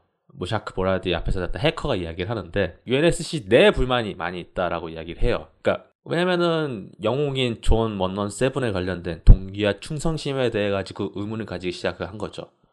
그러니까 이런 거 있잖아요. 어, 한 사람이 열심히 일을 해가지고 딱 해가지고 뭔가 의도치 않은 결과를 나와가지고 짠 됐는데 사람들은 그에 대해 가지고 말을 안 하니까 저 사람이 대체 어떻게 한 거야? 내가 가지고 의문을 갖기 시작을 한 거죠. 물론 사실 좋은 입장에서 억울하죠. 그렇지 않아도 코타나 읽고 나서 거의 일 중독자 되다시피 해서 헤일로 5편 그 시점까지만 해도 그냥 정말 임무 강행군 심지어는 휴가까지 반납하고 일하는 사람한테 이게 무슨 언사예요 사실. 그쵸? 물론 저는 일단 지나치게 띄워줬고 그러니까 사람들이 그 얼굴을 자꾸 보다 보니까 저 사람 도대체 뭐 하는 사람일까 의문을 품게 되고 또 나름 자기네들끼리 제한된 정보를 가지고 망상을 할 테고 그럼 또 그 과정에서 이런저런 추측들만 생기고 이제 그게 소문으로 비화되면서 뭐 아마 여기서 말하는 그런 것 같, 그런 것 같은 현 상황에 이르지 않았을까. 사실 저는 이게 약간 의문이었어. 왜 가만히 일 잘하는 사람한테 이렇게 의문을 품을까 그러니까 불가능한 미션을 수행해가지고 다 성공을 시킨 사람들이잖아요. 특히 마스터 치프 같은 경우는 인류를 뭐 구 스파르탄 전체가 다 그렇죠 뭐. 예, 인류를 구했으니까요. 근데 그만한 힘과 책임의 권한이 자기도 모르는 사이에 느린 거예요. 솔직히 만약에 책- 그 책임과 권한에 대해 가지고 마스터 치프가 알았다고 하면은 그걸 쓸지 안 쓸지는 모르지만은 어, 마스터 치프한테는 의무만 있지 않을까요? 권한은 없고. 그쵸 그렇긴 하겠지만은 솔직히 말해서 마스터 치프의 권한은 이게 다일 거예요. 무기가 필요해. 따라오세요. 무기고를 안내해주는 그 정도? 아 그리고 함선 타고 터트리고 어, 네. 예, 뭐 상당히 부수 피해가 크죠. 때에 따라서는. 근데 딴 사람들은 그렇게 생각을 안 하는 거예요. 그러니까 왜냐면은 그 계급이 이렇게 아직도 마스터 치프인 게 그러니까요. 마스터 치프가 장교였다면 어땠을까요? 어, 장교였으면? 자, 장교였으면 오히려 안 건드렸을까요, 그럼? 아니요 그러니까 왜 그런 거 있잖아요. 학벌이 있는 사람한테 함부로 그렇죠. 말하면 말 못하는 거죠. 예. 장교였으면 더 심했을 거죠.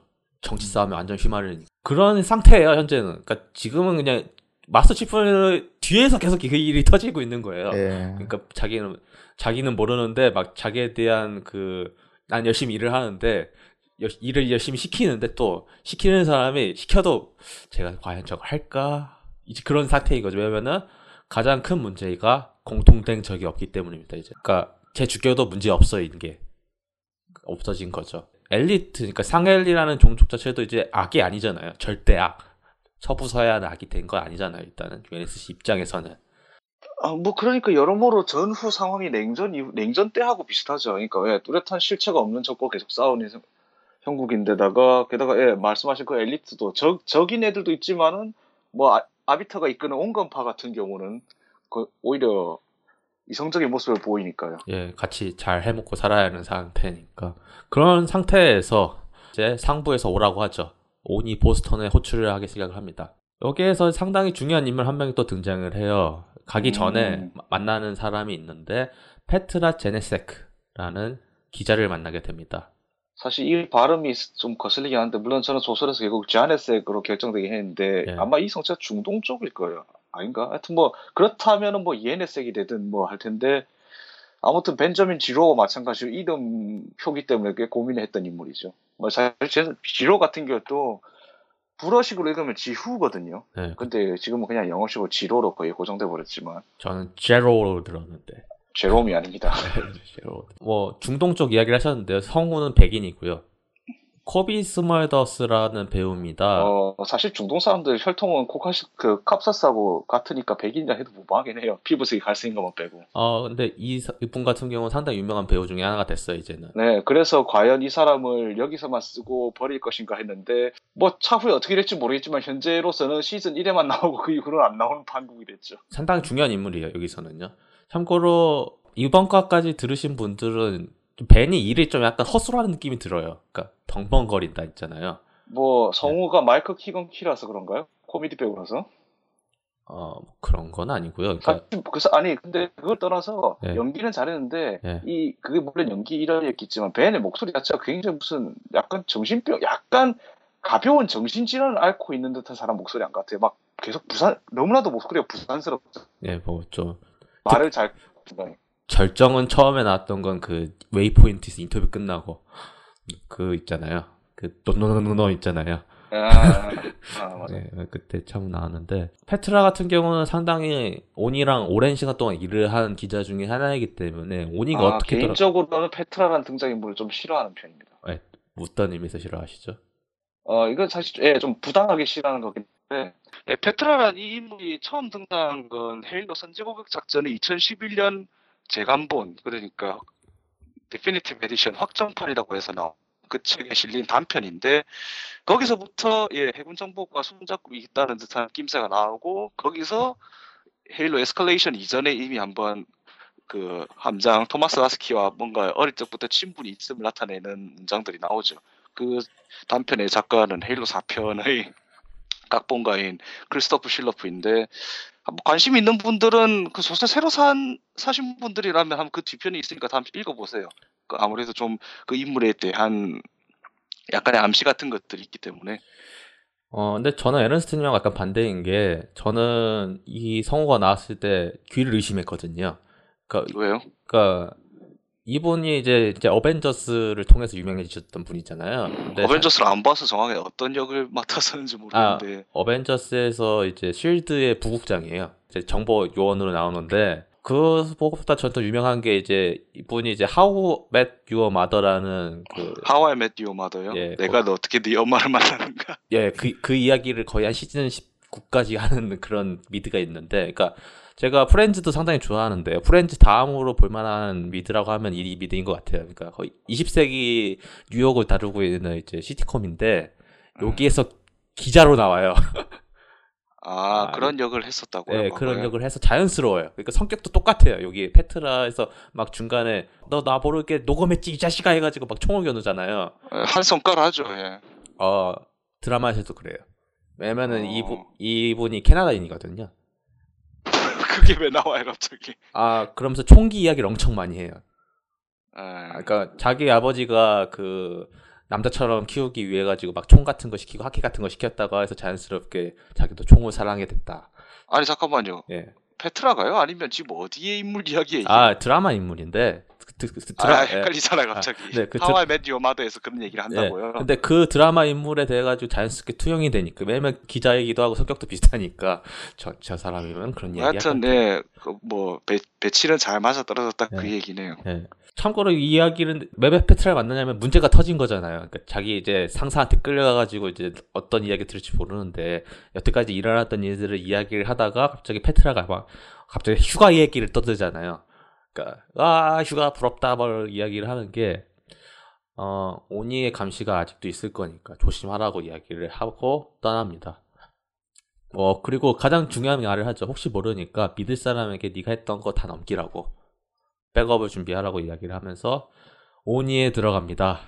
오니에서 중요한 사람이 있죠. UNSC 상사 프랭클린 맨데즈를 오니에서 예, 상. 상급 상등 상사죠. 네. 시니어 치프 페리 오피서. 전설이죠. 아마 이 시점에서 제가 알기로 퇴역한 이후로 알고 있을 때 일단 그 사람은 전직 끝나고 나서 약간 자신의 그 과거 행적에 대해서 좀 회의를 품고 퇴역한 걸로 알고 있거든요. 그런데 뭐 퇴역을 하셔도 충분히 납득이 가는 게 많은 고생을 하셨잖아요. 아무튼 네 거기서 그 교관 자기가 정말로 키워냈던 그 실, 실제 교관이니까 그런 인물까지 해군정보 측에서 이렇게 대해주면서 인터뷰를 시키는데 물론 이, 이렇게 인터뷰를 시키는 이유는 간단하죠. 적당한 선에서 물러날 줄 알라는 거죠 한마디로. 그러니까 뭐 따로 경고에 대해 가지고 저희는 다루지 않을 건데 어떻게 보면 최후의 경고일 수도 있어요. 이게 저는 이게 보기에는. 최후의 경고였죠 사실상. 네. 아 물론 그 이후에 진짜 최후 통첩이 있긴 하지만 그건 너무 짧았으므로 넘어가고요. 그렇죠. 저 심지어는 이 이야기에 대해 가지고 멘데즈가 이야기를 해요. 예 조심하라고. 예, 너 지금 네가 지금 무슨 얘기를 하고 있는지 모를 거라고 게다가 네가 지금 이렇게 나하고 노가리 깔 수 있는 거는 바로 스파르탄 대원들의 그 피 눈물 나는 희생이 있었기 때문이라고. 예, 그것도 얘기를 하죠. 아마 여기서 제가 저는 이런 식으로 받아들여서 물론 맨데르 사실 거기에 좀 가담을 했던 인물이잖아요. 결국 깨끗하다고 할 수는 없는 인물이 어떻게 보면은 뭐 그렇죠. 한마디로 그러니까 이거죠. 때로는 파묻히는 것이 나은 캐내서 좋을 거 없는 진실도 있는 법이다. 이거를 자기식으로 멘데스가 사실 소설에서도 언급되기를 달변가가 아니라서 약간 말 말주변은 없다고 나오잖아요. 네. 저는 딱 그렇게 받아들였어요. 그거를 적당히 물러나라. 여기까지가 너의 한계다. 더 왜냐면은 이게 적당한 한계라고 이야기한 게 벤자민 지로는 민간인이에요. 물론 그 전부터 해군 정복하고 계속 손잡고 일을 하긴 했지만은 그래도 그, 민간이죠. 근데 그렇게 손잡고 일을 할 수 있었던 거는 적어도 지금까지는 해군 정복의 말을 고분고분 들었기 때문이에요. 그쵸. 근데 이, 이번 이 오디오 드라마를 통해서 갑자기 얘가 의문을 품기 시작하는 거죠. 의문을 품을 수밖에 없는 허술한 시나리오이기도 했어요, 사실은. 어, 사실 얘가 근데 정말 해군 정복 측에서 넙죽넙죽 주는 것만 잘 받아 먹었으면은 굳이 이렇게 옆길로 새서 다른 이상한 정보 받고 또 모라디라는 사실 생각해보세요. 기자 입장에서 네. 정말 신빙성이 떨어지는 모라디 같은 그런 해커이자 음모론자의 말에 귀를 기울인다는 것 자체가 웃기잖아요. 어떻게 보면 물론 모라디의 추측이 맞았지만 결국에는 아, 그에 대한 묘사도 하는 게 자기가 너무 간절한 나머지 어쩔 수 없는 선택을 했다라는. 예, 뭐 그렇긴 하니까요. 하지만요. 네. 사실 모라디도 보면은 벤자민 이상으로 약간 정신 이상이 의심되지 않을까 하는 그런 목소리잖아요. 아 이건 제 추측인데 세비형님 아마 기억하실 거예요. 그 옛날에 모나리자 모션 코믹 예. 거기서 함선 안에서 죄수 한 명 같이 나오죠. 헨리라는 이름 헨리라고 이름 붙인 엘리타와 같이 그렇죠. 그 사람이 모라디 성우 아닌가 싶어요 저는. 아, 비슷해요. 좀 상태가 안. 좋, 안 좋긴 안 좋았죠. 그냥. 그 사람도. 네 그때도 상태가 안 좋았고 지금도 상태가 안 좋은 거죠. 어, 그 성우 정말 연기, 그, 예 연기 좋았어요 맞아요. 그건 좋았어요. 예. 가장 짜증나는 거는 전화 걸 때. 전화 안 아. 받아 가지고. 아, 이거 진짜 이렇게 가짜일까? 가짜지! 그- 그거 생각 안 나세요 혹시? 예. 주라기 공원에서 그 나이트가 그, 그 배우 나이트가 그 자기 암호 걸어놓고 알 훔치러 도망가잖아요. 아, 그거요. 그때 그 다른 과학자가 이런 장난 재미없다고 하면서 어, 참고로 이제 프랭클린 멘데즈의 인터뷰 내용을 보신 분들은 아시겠지만은, 그, 원본 소스예요 사실을 말하면요. 왜 예. 사실 여기서 틀린 말은 없어요. 그대로 네. 얘기해 준 거였죠. 그걸 분리해 가지고 디온 거버너라던가 가브리엘라를 통해 가지고 말을 시킨 건데 안 통하니까 네가 만약에 선택을 할수 있던 건 이거죠 디온 거버너랑 그 가브리엘라를 버리고 이 사람 거 써라 그냥 그래 우리가 포기했다 참고로 제가 거짓말과 진실에 대해 가지고 따로따로 분류를 다 해놨는데요. 어 프랭클린 멘데스가 한 이야기의 증언들은 다 진실입니다. 중요하죠. 물론 아- 마지막에 이제 경고까지 한 것까지 더 나갔으면은 큰일 났겠지만. 그러니까 그 이전에는 약간 좀 쓰- 쓸데없는 정보를 먹이다가 이제는 그래도 정말 이거는 빼도 박도 못하게 사실이라고 할 만한 그런 것. 물론 사실 애초에 이 얼굴이 나온 것 자체가 마스터 치프가 납치돼서 군인으로 성장했기 때문에 생길 수밖에 없는 어떻게 보면 원죄와도 같은 그런 의문이긴 해요. 사실 코타나도 그랬잖아요. 그렇죠. 헬시 박사의 자료를 해킹해서 보니까 마스터 치프 과거 자료가 없잖아요. 네. 거기서 의- 의문에 의문을 품고 체- 더 해킹해 보니까 어릴 때 납치돼서 뭐 자랐고 그리고 뭐 14살 때 후- 수술 받고 완전히 초인이 됐고 사실 그런 정보는 대중이 공개할 수가 없잖아요. 예. 그러니까 그 이전에도 계속 과거 뭐 선생 그리고 다른 훈련소 교관 그리고 또그 에리다누스에 가서 그 행성을 해방시킨 해군 장교 이런 식으로 일부러 각본을 짜서 마스터 치프가 어떻게 해서 자랐고 어떻게 군에 입대했고 또 군에 입대한 이후로는 어떤 눈부신 활약을 했고 그런 것까지 사실 그거 자체는 굉장히 잘 짜놓은 각본이긴 해요. 예. 근데 그래도 안 되니까 그래 마지막으로 이거를 듣고 좋다. 이것까지 들어보고 그리고 나머지 지금까지 진행했던 인터뷰의 신빙성을 내가 직접 확인해라 하는 차원에서 이렇게 그리고 또 마- 어떻게 보면 최후 통첩 비슷하게 멘데스까지 불러다가 이렇게 친히 면담을 시켜준 것일 텐데 문제는 그 이후죠 그래. 제한된 시간 동안 인터뷰를 끝내고 나니까 그래도 모자라서 어버버 하는 벤자민한테 썰리가 아주 단호하게 말하죠. 이제 끝났다고. 넌 여기서 손 떼야 된다고. 그리고 데드라인 기억해라. 그리고 너 돌아가는 비행기편 앞으로 10분 안에 출발한다. 가라. 뭐 사실은 그 벤 입장에서는 그러니까 지옥에 갔다가 천국에 온 느낌일 수도 있어요. 그러니까 음, 갑자기 단테가 됐네요. 그러니까 왜냐면은 자기는 이제 오니 들어가가지고 이제 영원히 못 나올 거라고 생각을 했을 거는 아니에요. 근데 가니까 프랭클린 멘데즈가 떡하니 인터뷰를 한다고 하니까 oh yeah 좋았어 해가지고 좋다 이제 왜냐면 오니 입장에서 몰랐을 거야 그 웨이포인트에서 그거 안, 걸- 안 걸렸을 거야 안 걸릴 리가 없지 당연히 걸렸을 텐데 아, 그런데 나중에 썰리가 하는 말 듣고 아 들, 들킨 거 맞구나 하는 네. 걸 직감하죠. 그러면서 비행기를 타다가 비행기 타 이- 비, 이게- 예, 야 이게 사실 어떻게 보면 해군 정보국의 가장 큰 실책이에요. 네. 비행기를 탔는데 마다카미야 짓을 하고 있는 제이콥 워커를 만나게 됩니다. 그 사람이 땅콩 배양만 안 시켰어도 그게 땅콩 해양만 안 시켰어도 조용히 갔으면 몰랐을 건데 그러니까 입만 닫고 있어도 상관없었는데 하필이면 그 목소리가 익숙해서 보니까 가 보니까 그 사람이고 어 덱 분명히 휴가 받아서 놀고 있다 안 했어요. 어 어 어버버 어버버 하다가 문제는 자기가 이제 기내 난동 부린 혐의로 마취당해서 네. 비행기를 타게 되죠. 그러다가 난동은 제이콥 워커가 부렸는데 이- 정작 서 있는 자신이 진정제를 두 발 맞고 눈을 뜨니까 기착지에 도착을 하게 됐습니다. 근데 얘가 치밀한 건지 바보 같은 건지 모르겠는데 그 순간에도 계속 녹음기를 키워두고 있었어요.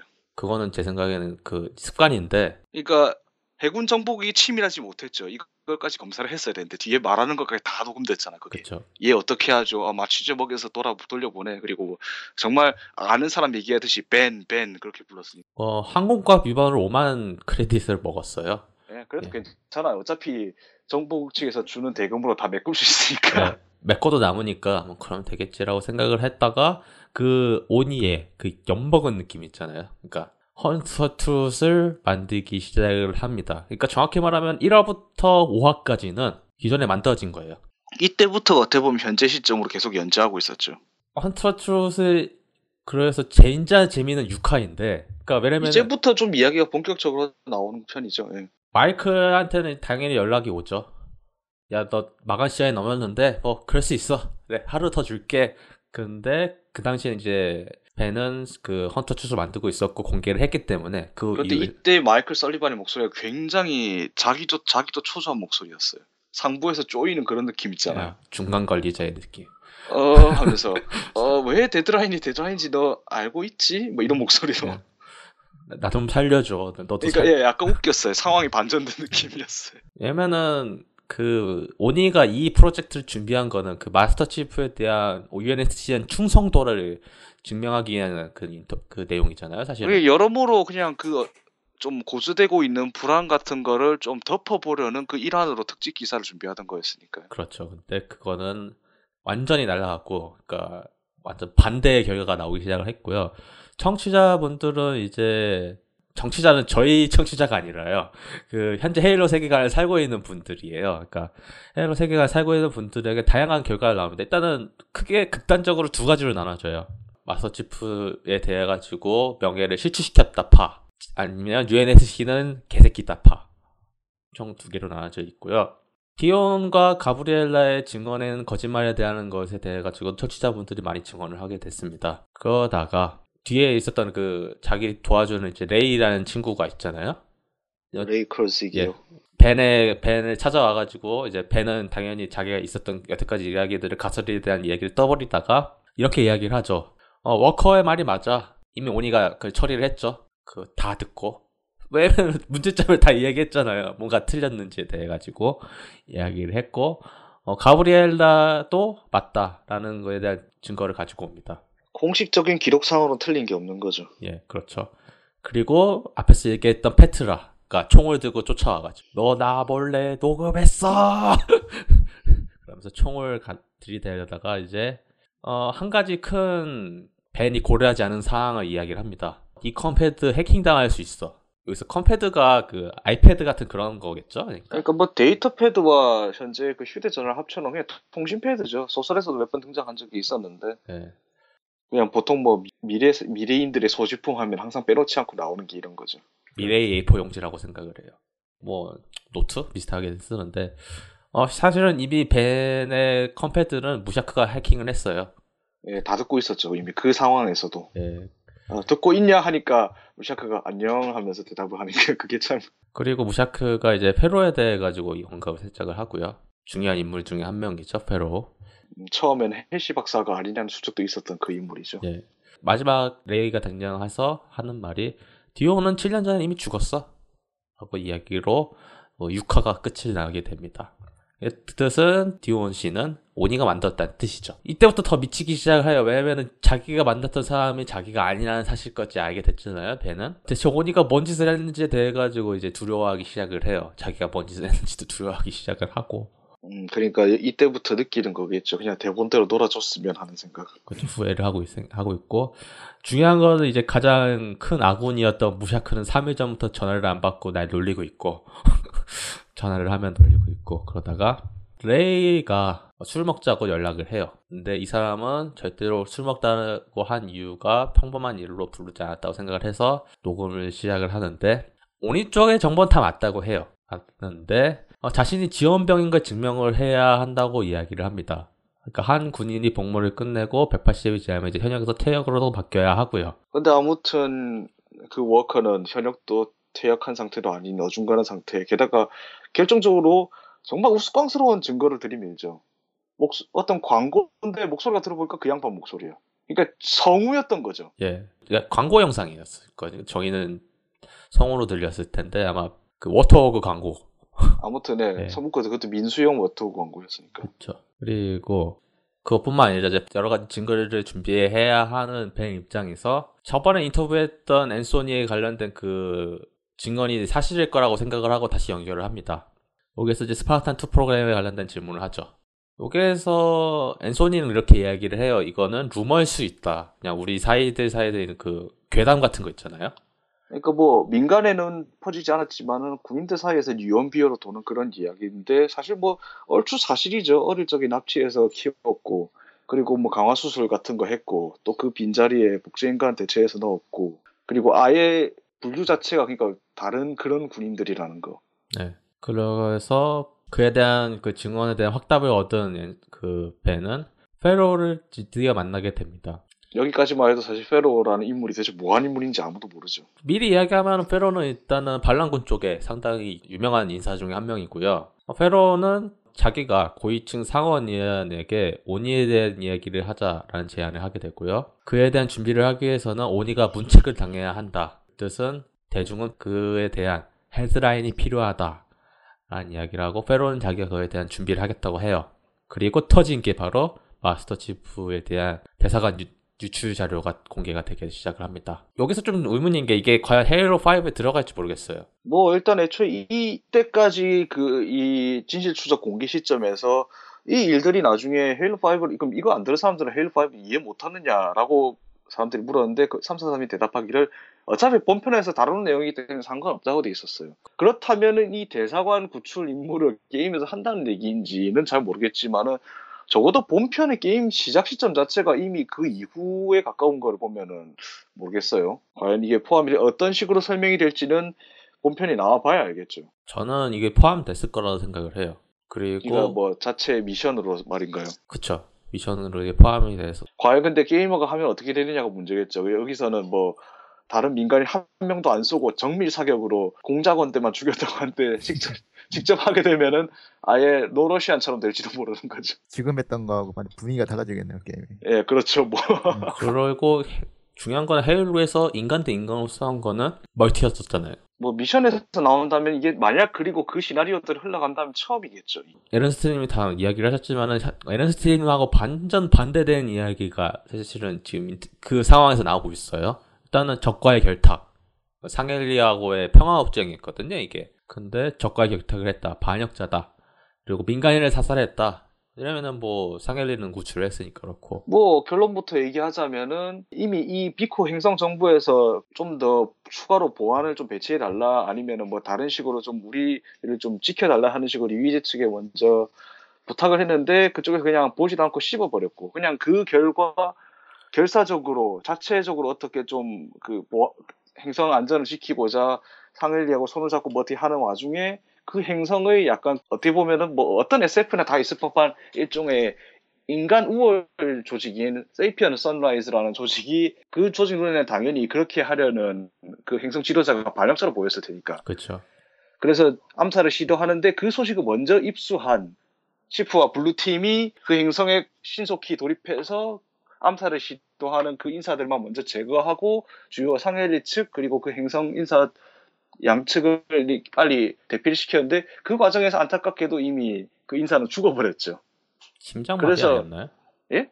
그 인사라는 게 대사관 이야기인가요? 예, 그 대사관은 근데 결국 죽었잖아요. 예. 정확하게 총격이었는지 뭐였는지 모르겠지만. 그래서 심장마비 같은데 아닌가? 어쨌든. 뭐 아무튼 그 모르겠어요. 저 그것도 자세하게 못 든 것 같아서 어쨌든 심장마비였나요 그게?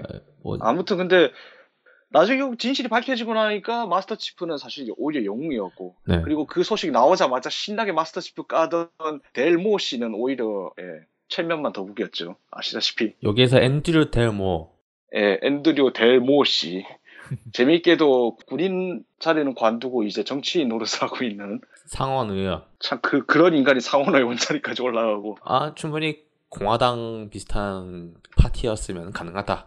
아 뭐 예, 예. 뭐 그렇다 생각하고 불가능한 건 아닐까요? 뭐 네. 후드 원수는 굉장히 싫어했겠죠 그 네. 보면서 그, 그에 대한 언급을 살짝 더 하면은요. 스파르탄 2 프로그램은 이제는 구시대 유물이다. 결함이다. 쓰레기다. 그런 이야기를 하면서 스파르탄 4 프로그램의 우월성에 대해 가지고 떠보려기 시작을 하죠. 예. 그런데 참 웃긴 것이 그 스파르탄 4 프로그램 했다가 돌아선 사람들도 많이 있잖아요. 이번에 음, 아주 중요한 인물이 사실 물론 Hunt the Truth하고 연관해서 한 한 명 있긴 하죠 또 예, 있으니까 그걸 알고 들으니까 다시 제- 왜냐면 제가 이것 때문에 정리를 한 여러 번 들었기 때문에 그거 듣고 앤드류의 그 발언이 정말 웃기더라고요. 예, 오히려 스파르탄 4 쪽이 더 문제 많아요 네, 네. 그렇게 되니까 참 좀 우울하게 됐어요. 그러니까 뭐 정치인으로서 저 정도 체리 피킹을 못 하겠습니까? 뭐 얼마든지 궤변이야 늘어놓을 수 있을 텐데 뭐 나중에 그 진실이 밝혀졌을 때는 그렇게 회피성 발언을 하지요. 예, 그렇게 되었고요. 아무튼 그런 한편 벤자민 지로가 어떻게 되고 있는지 설명해야죠. 그런 일단 치프에 관한 그 이야기 이전에 뭐 자기가 몰랐던 이야기에 대해 가지고 충격을 먹어가지고 어버버 하다가 갑자기 컴패드가 고장 나요. 어, 정확히만 어린이 소대행이죠. 너 이제 말도 하지 마. 아무것도 하지 마라고 했다가 그 필요한 것만 챙겨가지고 감시를 피해서 나오게 됩니다. 집에서. 여기서 첫 번째 실수가 이건데요. 돈을 안 갖고 나와요. 음, 첫 번째 실수가 아니고 뭐 수많은 실수 중에 아니죠 이거는. 어, 여러 가지 장비라던가 그런 것도 이제 다시 자기가 집에 못 돌아올 거 생각을 해야 하는데 그것도 생각 아무리 봐도 이 벤자민 인물이 아무리 허술해도 그렇지 외출을 하는데 돈을 안 챙- 그것도 은신하는데 아무런 장비를 안 챙긴다. 이건 아무리 봐도 개연성 아니 이야기 전개를 위해서 그냥 일부러 이렇게 만든 것 같긴 해요. 아, 뭐 그럴 수도 있어요. 근데 뭐 마- 마치 헤일로 영상에서 굳이 방어막이 묘사되지 않는 것처럼. 그러다가 숨어있는 이제 안전가옥에 도착을 해가지고 새 컴패드로 연락을 하게 됐어요. 무샤크랑. 어, 무샤크 말로는 어, 외곽 이주민들의 불만이 이제 대폭발했다. 왜냐면은 이제 비코가 이제 외곽 이주지 중 하나인데 완전 마스터 치프를 이용해가지고 학살을 벌인 거랑 비슷한 거잖아요. 현재 그러니까 정도로. 뭐 일단은 그 외주지 외곽 이주지 일대에서는 뭐 거진 상태가 거의 전쟁 전하고 다름없는 꼴로 돌아갔고 그리고 뭐 통신 일종의 함부령이 내려져서 아예 뭐 통신이 안 되는 곳도 있고 뭐 이런 사실을 차차 알아가게 되죠. 그리고 그 와중에 이때부터가 아마 본격적으로 그 스파르탄 양성 계획의 약간 어두운 진실을 알게 된 시점일 거예요. 뭐 예. 아동 납치 그리고 근데 근데 재밌는 건 아동 납치 분포도를 보니 납치 아동은 대부분 외곽 이주지에서 온 사람들이고 아이러니하게도 외곽 이주지 출신 애들도 나중에 결국 외곽 이주지 출신의 반란군들을 진압하는 그런 꼴이 되었다 뭐 이런 것까지 생각이 미치죠. 그것 중에서 가장 언급한 것 중에 이제 복제된 자신을 본 스파르탄 대원의 자살 관련된 이제 또 살짝 언급을 아. 이거는 헤일로 레전드 연장선상이라고 봐야겠죠. 네. 실제로 거기서 두 명은 자살했다고 했었으니까요. 그걸 또 그렇게 쓸 거라고 생각도 못했어요. 헬, 헬로 레전드 좀이 말을 못하는데 어 그걸 그렇게 쓸 거라고 생각도 못했거든요. 일단 뭐 헤일로 레전드 설정은 다 공식이니까요. 물론 스파르탄 인원수에 관한 것도 일단은 헬시 박사 일지를 통해서 잠정적으로 수정, 그러니까 어느 정도 땜빵이 된 상태고. 해군 정보부 상하에서는 이제 치프는 고삐가 풀렸다라고 이제 판단을 하고 있었어요. 그렇기 때문에 이런 상황에서 페로가 하는 말은 이 정보를 공개된 거는 이미 풀릴 수밖에 없는 진실이라고 하면은 우리가 살을 내주고 뼈를 부순다라는 이야기를 하게 됩니다. 왜냐면은 이런 이야기가 나오니까 유이지 상원 쪽에서는 비밀 회의를 소집하고 온니 쪽 불러와가지고 이제 이야기를 하게 돼요. 그 페로는 그거에 이제 들어가게 해준다고 이야기를 하고요. 거기서 이제 의원들이 다 보는 앞에서 지금까지의 그 내막을 다 공개하자는 심산이었죠. 예. 일단은 여러 가지 준비를 하기 시작합니다. 제페는 어, 무샤크의 자료를 기다리고 있었고요. 무샤크의 자료를 기다리는 동안 앤소니에 대한 스파르탄에 대한 증언을 다시 녹화를 해서 준비를 합니다. 그러다가 이제 카트리나 이제 카트리나 같은 경우는 계속 연락을 안 하다가 우연치 않게 이제 연락이 된 건데요 이번에 현지 분위기 50년 전으로 돌아갔다고 이야기를 해요. 그 뜻은 인류 대 코버넌트 전쟁 이전에 반란군이 들끓기 시작했던 그 시절로 돌아갔다 이야기를 하고요. UEG 반대 시위가 주- 격하게 벌어지고 있고 뿐만 아니라 웨이포인트 대신에 채터넷을 사용한다고 해요. 그러니까 이거죠. 그러니까 한국 같은 경우 유사한 사례가 텔레그램 망명하고 비슷하게 생각하시면 됩니다. 그리고 뿐만 아니라 벤을 도와준 대가로 엘리어 카트니에 대한 공작이 들어갔다라고 살짝 언급을 하다가 끊겨요. 유이지는 이미 준비를 다 하고 있었을 것 같아요. 버튼만 누르면 다 끝나는 그런 식으로 하는 것 같고 그에 대한 불안감이 가중된 상태에서 무샤크가 해당 자료들을 뒷받침할 증거들을 다 갖고 오기 시작을 하고요. 그 준비가 끝난 상태에서 가장 중요한 증거가 하나가 있었는데 그 경찰 기록 있잖아요. 그 복제된 스파르탄 자살 사건이요. 그거를 받았는데 그건 사용을 안 해요. 그러니까 이건 아직 현재 어, 남아있는 증거가 중에 하나 됐고 그거를 안 쓰기로 결정한 순간 페로가 끼어들고 회의에 참석하게 됩니다. 그리고 모든 증언을 다 하게 되죠. 그리고 그 현장에서는 마이클 설리반이 있었습니다. 마이클이 여기서 최후 통첩을 하죠. 이제 마지막이다. 라고 하면서 예, 이때가 가장 둘이 어떻게 보면 무시무시하죠 그 발언이. 네. 오니가 벤자민 지로를 완벽한 반역자로 생각을 하고 이제 처리를 하기 시작을 해요. 가장 첫 번째는 어, 경제적 제재죠. 네, 계좌가 동결됩니다. 집에 가 보니까 또 아무것도 없고. 정확히 말하면 더 무서운 건요. 그 맨인 블랙 비슷한 건가 해가지고 그런 미드 중에 보면은요. 해당 공간이 무슨 문제가 있을지 아무것도 모르잖아요. 요소들이. 그래서 해당 지역을 아예 다 잘라가지고 오는 그런 게 있어요. 예, 벤의 집이 그렇게 됐어요. 그 공간만 없어졌어요. 그 공간 자체가 아예. 더 웃긴 거는 그 네. 아파트 동 자체 아무도 없어졌죠. 갑자기 가보니까 어떻게 그렇게까지 수를 부렸는지 모르겠죠. 그냥 말 그대로 폐가가 돼 있어요. 그냥 건물 자체가. 네. 참고로 계속 숨어 있는 동안 이제 계좌 동결되고 돈 그게 하니까 미, 미치 기 한 10분 전, 5분 전 상태에서 레이가 레이가 와요. 참고로 자기가 이 지역에 알고 있는 사람은 극히 극소수이다 보니까 불안한 나머지 뭐 낚싯줄하고 캠핑 도구로 부비트랩 같은 거 만들고 그게 있다가 레이가 이 말을 합니다. 첫 번째는 어, 상헬리 제 생각에는 여기에서 상헬리가 과연 아비터일지 모르겠어요. 아, 근데 상헬리 왈 지프는 무관하다 이 사건에 하지만 방송은 안 타죠. 사- 뭐 상헬리 발언이 뭐가 있겠냐마는 해서 증언 안 되고 비코는 현재 보도 금지령 상태이다 보니까 비코가 현재 어떻게 되는지에 대해 가지고 아는 사람은 현지인만 안다라고 해요. 뭐 앞에서 이제 그 에너스트님 이야기하셨던 이제 아 Sapien Sunrise요. 예, Sapien Sunrise 뭐 현자의 새벽이 용의자라고 이야기를 하고 뭐 여러 가지 이야기 중에서 가장 중요한 거는 두 번째 영상이 있다고 언급을 합니다. 그러니까 이거에 대한 그 영상에 대해 가지고 부정할 수 있는 데는 영상이 있다. 하지만 못 구했다. 이야기를 해요. 관련돼 가지고 알 수 있는 사람을 이제 수소문한 끝에 페트라에게 전화를 하다가 72시간 동안 아무도 감시 안 하는 시설이 하나가 있는데 한번 갈 거냐고 물어봐요. 그래가지고 자기는 뭐 어쩔 수 없잖아요. 가게 됩니다. 가는 사이에서 이제 집에 갔다가 이제 집이 아예 뜯겨진다는 걸 보게 되고 그 순간 그 집에 오니 요원 두 명 오게 됩니다. 어, 그 오니는 요원은 이제 페로가 그 현장에 등장을 하면서 두 명이 사살이 되겠고요. 페로는 안전한 돈과 그 장비를 주고 사실은 저는 여기에서 페로가 이걸 말렸어야 했다고 생각을 해요.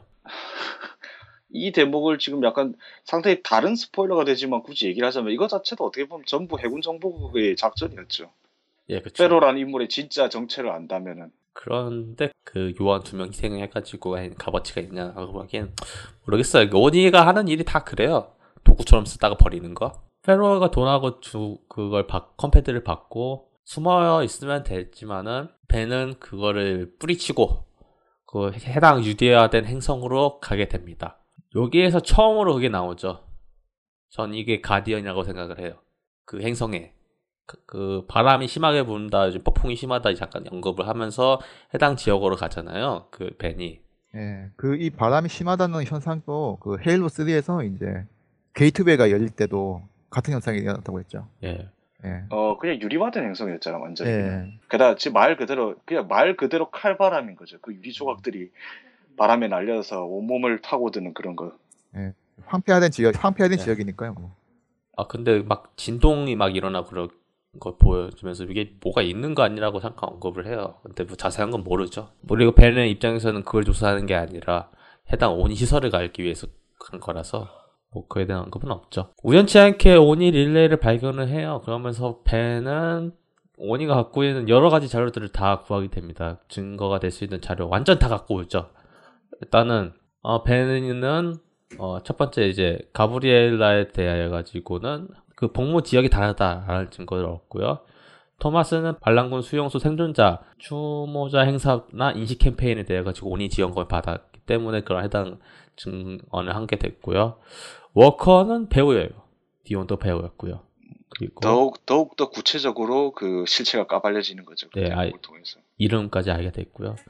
스파르탄 투 프로그램에 대한 정보까지 입수를 하고요. 뭐 여러 가지 6살 이하 뭐 그런 안 좋았던 이야기들을 다 가져오게 되고 가장 결정적인 순간 서버가 만- 멈추면서 뭐 그 상태에서 뭐 서버가 다 연결이 다 쳤을 때 자료가 있을까 없을까 고민하다가 마침 자료가 다 있으니까 다행히 조사에 얻었던 자료들을 토대로 오니에게 한 발 갈기려고 준비를 합니다. 다시 앤소니에게 증언을 요청을 하고요. 레이에게는 해당 그 자료에 대해 가지고 전송하기 위해서 백업을 준비를 합니다. 그런데 무샤크는 행- 아직도 행방불명이 됐고 그리고 무샤크에 대해 가지고 걱정하게 된 상태에서 트라가 이걸 준비하는 과정에서에 대해서 오니가 이걸 막을 거라는 경고를 하게 됩니다. 그러니까 도망치라고 잠깐 이야기를 하는데 그걸 무시하고 공중파에 출연을 합니다. 그러면서 이제 결정적인 순간인 에피소드 13화인데요. 뭐 이거 엄청 길게 써놨는데 그냥 짧게 이야기하면요. 릴레이 간 것부터가 실수였어요. 그거부터가 이미 전부 작전이었죠. 해군 정보 측의. 일단은 해당 그 정보가 다 오염이 됐죠. 그렇기 때문에 자료가 뭐 두 달 전에 생성됐다라는 자료가 됐어요. 아마 해당 그 파일에 대해 가지고 다 암호를 걸어놨기 때문에 나온 결과물인 것 같기도 하고 게다가 이미 그 중계국에서 벤이 너무 오래 있었어요. 적당히 나 적당히 나왔다면 모르겠는데 맨 마지막에 뭔가 그 자료를 오염시키는 것들이 나왔었잖아요. 그 서버에서. 예. 이미 그때 그 정보 변질이 다 됐을 거예요. 그러니까 겉보기에는 정보가 전부 신빙성 있는 자료인데 나중에 TV 방송에 나와서 출연해서 거기 검사 받아보니까 전부 아닌 거로 드러나게 되잖아요. 그쵸. 어, 첫 번째 부정은 비코에 관련 속보가 중- 중간에 나옵니다. 그 앞에서 얘기했던 현자의 새벽에 집- 그 대사관 습격에 대한 거를 공개를 해요. 그건 현자의 새벽의 테러였고, 그에 관련돼 가지고 마스터 치프는 영웅이다라고 이야기를 합니다. 참고로 첫 번째로 이야기할 주제가 바로 이거였어요. 비코에 관련된 이야기. 근데 묻혔죠. 그러니까 자기가 터뜨릴 이야기였는데 왠지는 모르겠지만 그게 뭐 초상부터 공개되다 보니까 일단 뭐 기세가 꺾이고 들어가는 거였죠. 중요한 건그 반쪽짜리 진실이에요. 그러니까 나머지는 어떻게 보면은 진실을 밝히는 거라기보다는 그냥 폄하하는 그런 내용처럼 보이게 돼버린 거죠. 그쵸. 그러니까 유이지도 흑막이다. 라고 이야기를 해야 하는데, 그러니까 원이죠, 정확히 말해요. 근데 그리고 이때부터 이야기가 뭔가 엇나가기 시작하면서 뭔가 니코틴에 쩔은 쥐 같은 그 연기가 아주 일품이었죠. 어, 그러다 이제 벤의 컴패드가 또 문제가 생기기 시작을 하고, 스토리가 무너지기 시작을 해요. 첫 번째는 파일 자체가 오염이 됐어요. 그러니까 디온 거버너에 대한 그 파일을 공개를 했는데 파일 자체가 너무 최근에 만든 거 아니냐 이야기. 그러니까 이게 연도로 따지면 은 4, 50년 전까지 거슬러 올라가는데 다 불과 몇 개월 이내에 만들어진 것들로 판명이 나버린 거죠. 그쵸. 거기서. 그리고 자기랑 같이 꾸준히 했던 ODST 요원이 페트로스키도 갑자기 갑자기 딴 소리를 하죠. 거기 나와서. 자기는 위장 요원이다. 그리고 일부러 그렇게 영웅을 모독하면서까지 이 음모론자의 말에 맞장구를 쳐주면서 증거를 모았다. 그래. 자기랑 완전 딴 이야기를 하게 된- 됐고요. 중요한 건 오니 릴레이가 벤의 벙커가 됐어요. 여러 가지 무기들이 있었는데 그 무기들은 페로를 통해서 세키보 암살에 관련돼 가지고 사용됐다라고 이야기를 하게 됐고요. 뭔가 이때부터 심각하게 꼬이기 시작하죠. 네. 그 페로가 현재 새벽에서 그 해당 무기를 줬기 때문에 너는 대체 뭐냐라고 이야기가 나와요. 음, 결국 반군 용의자로 지목되는 거죠. 그러면서 이제 가장 큰 위기에서 이제 이 해당 자료를 넘겨줬던 레이에 대해 가지고 부르기 시작을 하는데 레이는 잘 있다 그렇게 이야기를 하면서 아마 잠깐 후반에 나오잖아요 오니가 집에 잠깐 왔다 갔다 이야기가 나오잖아요 아 맞아. 그때 그 요원 둘이는 알고 보니까 뭐 그쪽 현자의 그 세이펜 선라이즈 쪽 사람인데 알, 그 결국에 지금 이 조작된 정보를 바탕으로 볼 때는 뭔가 거래가 틀어져서 베인이 쏴 죽인 것처럼 표상이 아. 돼버렸죠. 예 그렇게 됐죠 그래서 벤이 페로우가 됐다 그런 이상한 이상하게 몰고 이거 뭐 지금까지 했던 일 다 뒤집어 쓴 거죠. 예. 네. 뭐 완전 바보가 된 상태에서 끌려갑니다. 당연히 온이는 거기 있겠죠. 거기 있었겠죠. 왜냐면 솔직히 이게 만약에 다 스무드하게 토했으면은 배는 건들 수가 없는 거잖아요. 만약에 이게 진짜 다 증거가 진실이었으면은, 그러니까 조작이 안 됐으면은. 뭐 그렇다면 얘기가 다르긴 하죠. 예. 네, 그런데 뭐 온이 입장에서는 그냥 지가 알아서 그 경찰서에 자수한 꼴이 된 거잖아요. 어 공중파에 나오네. 어 그리고 뭐못 못 움직일 테니까. 이거 뭐 예, 얘기가 상당히 이상하게 흘러가죠. 네. 아니 이, 저- 이 사실이 전부 거짓일 것 같으면 내가 뭐하러 여기서 이 얘기 하겠느냐 하니까 사회자가 태어나게 백 같은 인물이 처음이 아니라고 그러면서 현장에서 연행 그리고 방송은 중단 갑자기 순식간에 음모론자가 돼버렸죠. 예. 뭐 이때부터는 이제 사실상 그 시즌이 끝이죠. 끝나고 이제 뭐 트라가 이 이후에 벌어진 일에 대해서 얘기를 하면서 뭐 레이는 좀 더 철두철미했기 때문에 살아남을 수 있었고 그리고 자기가 이제 벤의 뒤를 이어서 이 진실 추적을 계속, 계속 하겠다 하면서 약간 비상한 말투로 일기가 끝을 맺죠. 이 시즌 13화는 정확히 말하면은 벤이 만든 게 아니고요. 페트라가 만들었습니다. 그렇죠. 뭐 네. 본인은 잡혀가는데 어떻게 만들겠어요. 네, 페트라가 만들었고요. 참고로 여기에서 언급하는 이야기를 쭉 들어보시면 알겠지만 페트라는 베넷에 대해서 최대한 멀리 있는 인물이에요. 그냥 조언만 해주고 뭐 정보를 주는 사람은 아닌 거죠. 그러니까 ONI 리스트에서 없어진 인물 중에 한 명이에요. 체크리스트 중에서. 끝. 뭐 그리고 계속 같이 일을 할 거니까. 최소한 어떻게 하면 몸을 사리는지는 아는 인물인 거죠. 현명한 거죠. 예. 네. 신중하고. 벤에 묶인 사람들은 채찍과 당근을 다 제공을 받았다고 이야기를 해요. 레이도 그중 한 명이겠죠. 왜 가족을 들먹였을 테니까. 하지만 레이는 그에 대한 백업본을 페트라에게 다 남겼어요. 그러니까 어떻게 보면은 그 자료가 오염이 되지 않았을 수도 있을 거예요. 갖고 와서 오염됐을 수도 있거든요. 제 생각에는. 그러니까 그거는 뭐 페트라만이 알 것 같고 이 자료를 토대로 원인을 무너뜨리려고 합니다. 그렇게 해서 시즌 1이 끝납니다. 하지만은 시즌 2는 페로가 하죠. 예, 뭐 사실 아까도 말했지만 그 비싼 성우 데려와서 페트라 맡겨놓고 페트라가 이 길을 하는 게 아니고 엉뚱하게도 페로가 진행을 음. 하게 되죠. 여기서부터는 아예 기자가 아니라 해군 정보국 내 인물을 가지고 진행을 함으로써 좀 더 심층적으로 파고들죠. 뭐 여기 이야기는 다음 해야겠지만. 어, 페트라 같은 경우는 현재 현상을 이야기를 해드리려면 행방불명이에요. 페, 어, 가디언에 대해 가지고 증, 그, 증언을 하다가 그 폭발에 휘말렸거든요. 그 영상, 음성이 잠깐 나오는데, 그게 시즌 에피소드 1이었나? 하여간 2였던 그때 나왔을 건데, 그거는 제가 대본 정리한 게 있으니까 한번 봐야겠다. 잠깐만, 뭐가요? 정확히? 그, 페트라가 그 안 나오는 게 아니라요. 지금 현재 행방불명이에요. 아, 이게 페트라는 근데 정황상 지금 어딘가에 구금돼 있을 가능성이 커요. 아, 갇혀 있다. 아마 아 이건 또 나중에 다음에 언젠가 얘기를 하겠지만 일단 벤은 미드나잇 시설이라는 그 해군 정보국 측의 수용 시설에 갇혀 있잖아요. 그쵸. 정말 세상에서 아예 지워져 버리는 장소에. 예. 뭐 페트라는 그 정도까지는 아니더라도 어딘가에 뭐 어딘가에 있겠죠. 예, 잠적해 감금된 있겠죠. 채로. 잠적 아 감금이요? 아니, 전 감금이 아니라 가디언 취재 중에 휘- 폭발에 휘말려 가지고 지금은 장방 어 사라졌다. 뭐. 행방불명이든 아니면은 마찬가지로 감금이든 처지는 크게 다르지 않을 겁니다. 뭐 시즌 1 정리를 쭉 해드렸는데 일단은 안 터진 폭탄은 페트라가 지우고 있고요.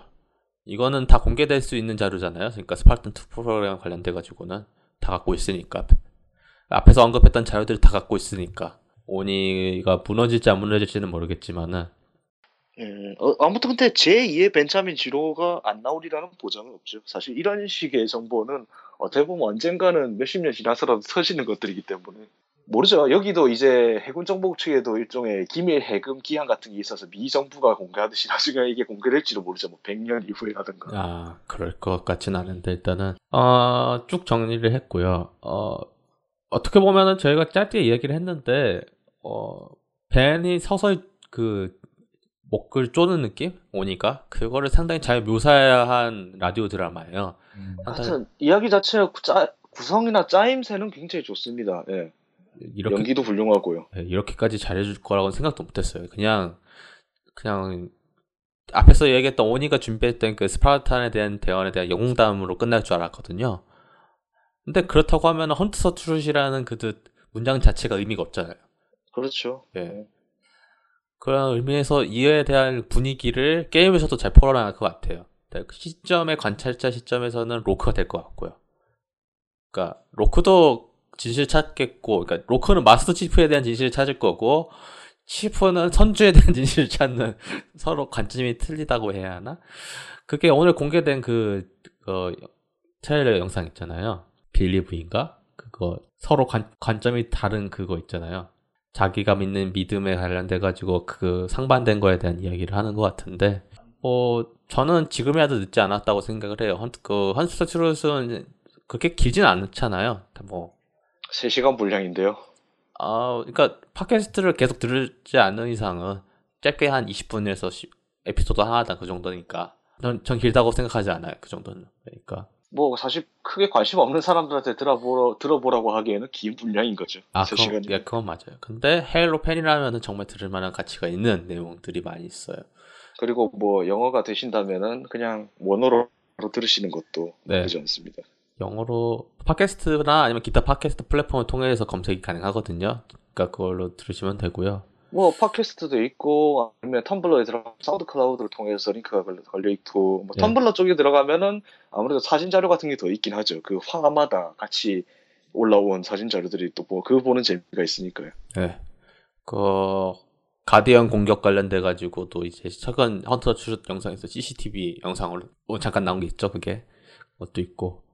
가디언즈 발, 영상들은 하나같이 다 어떻게 보면 이거하고 맥락을 같이 하죠. 결국 표가 결국에는 진실 추적이었으니까요. 예. 마스터 칩을 과연 타령한 것인지 아니면은 그거보다 뭔가 좀 더 원대한 목적이 있어서인지 로크 일행이 마스터 칩을 쫓는 진짜 그 목적은 무엇인지 뭐 점점 무슨 진실 공방으로 가버리는 것 같은데 어떻게 보면 이게 헤일로 4 그러니까 3편 이후 그러니까 4편에 대한 여러 가지 배경을 깔기 시작하면서 나온 이야기 흐름의 최종 연장선상이라고 봐요. 그러니까 소설도 그렇잖아요. 헤일로 4 그러니까 오닉스 유령에서 이어지는 그 킬러 5 3부작 같은 경우 네. 그 이후로부터 계속 어떻게 보면은 누가 더 나쁜 놈인가 이게 이야기의 하나의 그 바탕을 이루잖아. 헬시 박사가 그 중심이 있고 네. 이게 솔직히 말해서 343 측에서 의도한 건지 아니면은 캐런 트래비스가 어떻게 좀 그런 식으로 이야기 흐름을 끌고 나간 걸 343이 어떻게든 붙잡고 이- 이- 일관성 있게 이어나가는 건지 모르겠는데 저는 사실 현재 이 이야기 흐름이 그렇게까지 탐탁하지는 않아요. 아, 정말로. 왜 어떤 의미에서? 아, 그러니까 차라리 그러니까 물론 이거는 약간 좀 엇나간 이야기일 수도 있겠는데 정확한 적이 없잖아요. 아. 그러니까 이제 지들끼리 물고 뜯고 늘어지는 거예요. 뭐 마스터 치프가 진짜 영웅이니 아니면 반역자이니 해시 박사가 뭐 악마니 아니면은 그냥 단순히 의무를 다한 과학자이니 뭐 그런 것부터 해서 뭐 이주지에 관한 문제도 나오고 다 뭐 그리고 또 지금 분리되어 있는 코버넌트 세력의 그 각자의 그 충성도 차이나 뭐 그 다 이어지는 이야기다 보니까 음. 물론 헤일로 5편을 통해서 어느 정도 일단락이 되겠죠. 뭐 은하계 전체를 뒤흔드는 거대한 사건이라고 하니까 지금 뭐 공개된 정보에 따르자면 지금 무- 외곽 이주지를 통해서 가디언이 각각 가디언이 한 명은 아닌 것 같아요. 일단 지금 공개된 영상 그 오프닝 시네마틱에서는 적어도 그 다섯 군데 외곽 이주 행성 다섯 군데에서 그런 일이 벌어졌죠. 지난 72시간 동안. 그러면 72시간 동안 그 정도 일이 벌어졌을 것 같으면은 전체적인 게임 흐름을 따라가자면 그거보다 더 많을 수도 있겠죠. 네. 사실 이 가디언이라는 거대한 선주 함선의 용도가 뭔지조차도 모르잖아요, 아직은. 아, 그 함선이에요? 어, 개발자 그 일전에 있었던 그 팬페스트에서 개발자한테 물어보니까 제가 그렇게 물었어요. 이거 거대한 전투봉입니까? 아니면 함선입니까? 그러니까 함선에 더 가깝다고 얘기를 하더라고요. 음, 사실 어. 어떻게 보면은 정말 거대한 전투복이라고 볼 수도 있잖아요. 그거 그러니까 모빌 슈츠냐 모빌라버냐 그런 질문일 수도 있는 아, 것 같은데 뭐 하여튼 네. 함선에 가깝답니다. 뭐 나와봐야 할 것 같고요. 사실 그 크기가 어마어마한데 그거를 전투복이라고 하기엔 좀 무리가 있죠. 탈 수 있는 것도 모르겠는데 이거 뭐 타는 거야 뭐 다 똑같으니까요. 아, 뭐 그게- 배든 전차든. 그게 타는 건지 조종하는 건지 그것도 모르잖아요. 그러니까 어쨌든 그거 진실이 밝혀지기까지 이제 한 3주 남았네요. 예. 기다리기 힘듭니다. 예 저는 예판을 안 했어요. 뭐 다운로드 하시게요? 예 다운로드 할 거고요. 뭐 상관없어요. 왜냐 한정판을 구매한 사람들은 어차피 다운로드 코드거든요. 아 그래요? 게다가 더 웃긴 거는 북미에서는 다운로드 코드를 그냥 일반 디스크로 교환해 주는 행사도 해요. 아, 예, 그렇죠. 판매처에 따라서. 네. 근데 망할 한국 총판은 그딴 거 없죠. 어, 뭐, 저도 뭐 피규어라던가 그런 걸둘 자리도 없고, 뭐, 사실 제가 네. 이번에 한정판을 산 이유는 딱 한 가지예요. 리치 행성의 함락 모션 코믹 다운 그 코드가 그 안에 들어있기 때문에. 저도 한정판을 살기는 할 건데요. 그러니까 그 리미티드 에디션 그 사지 마세요. 어차피 그 여- 한정판을 사는 가치는 그거 하나밖에 없는데 그 영상 어차피 제가 자막 따라서 다 올라올 테니까. 에이, 그 유튜브에 블럭 깔수 생각해 보세요. 그 아, 뭐냐 그 블락- 헬시 블락 박사 안 일? 헬시 네. 박사 일지도 어떻게 됐어요? 그거 영어로 돼 있었잖아요 처음에. 아, 아, 그, 저는, 그니까, 그, 실물 그걸 돼 가지고 살까 말까 고민한 게, 그 로코데온 일지 기록 있었잖아요. 아, 아 그거요. 예, 근데, 걱정 마세요. 그것도 친절하게 제가 스캔해서 다 정리할 겁니다. 그거 헤일로 4, 헤일로 4에서 그걸 사가지고 좋아라 해가지고 사도 딱 봤는데, 내용이 없어.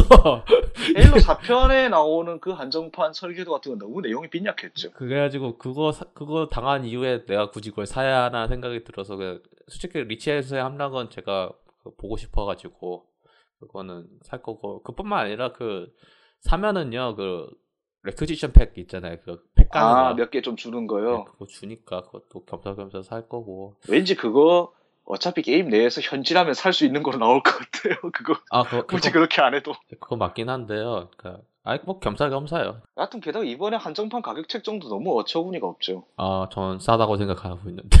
아니 네. 지난 헤일로 리치 한- 전설 한정판도 가격이 그렇게 안 비쌌었는데 하여튼, 하여튼 이번에 너무 비싸. 아무리 환율 고려한다 해도 그건 좀 어, 그, 디지털 다운로드 판은 상당히 싼 편이에요. 86,000원인가?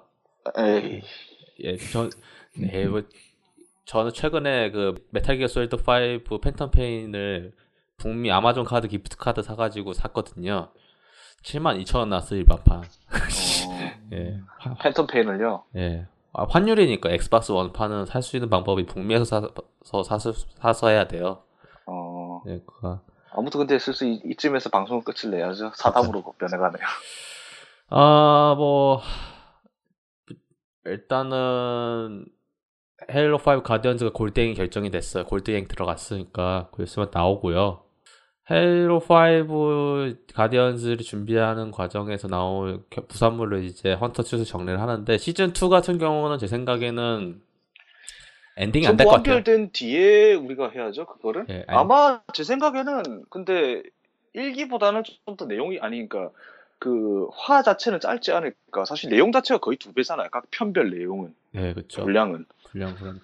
그러니까 뭐 아마 헤일로 5 발매 직전까지 아니면 지- 그 직후 이후 한, 한 1, 2주 이후까지 해서 한 뭐 그렇게까지 길게 하진 않겠죠.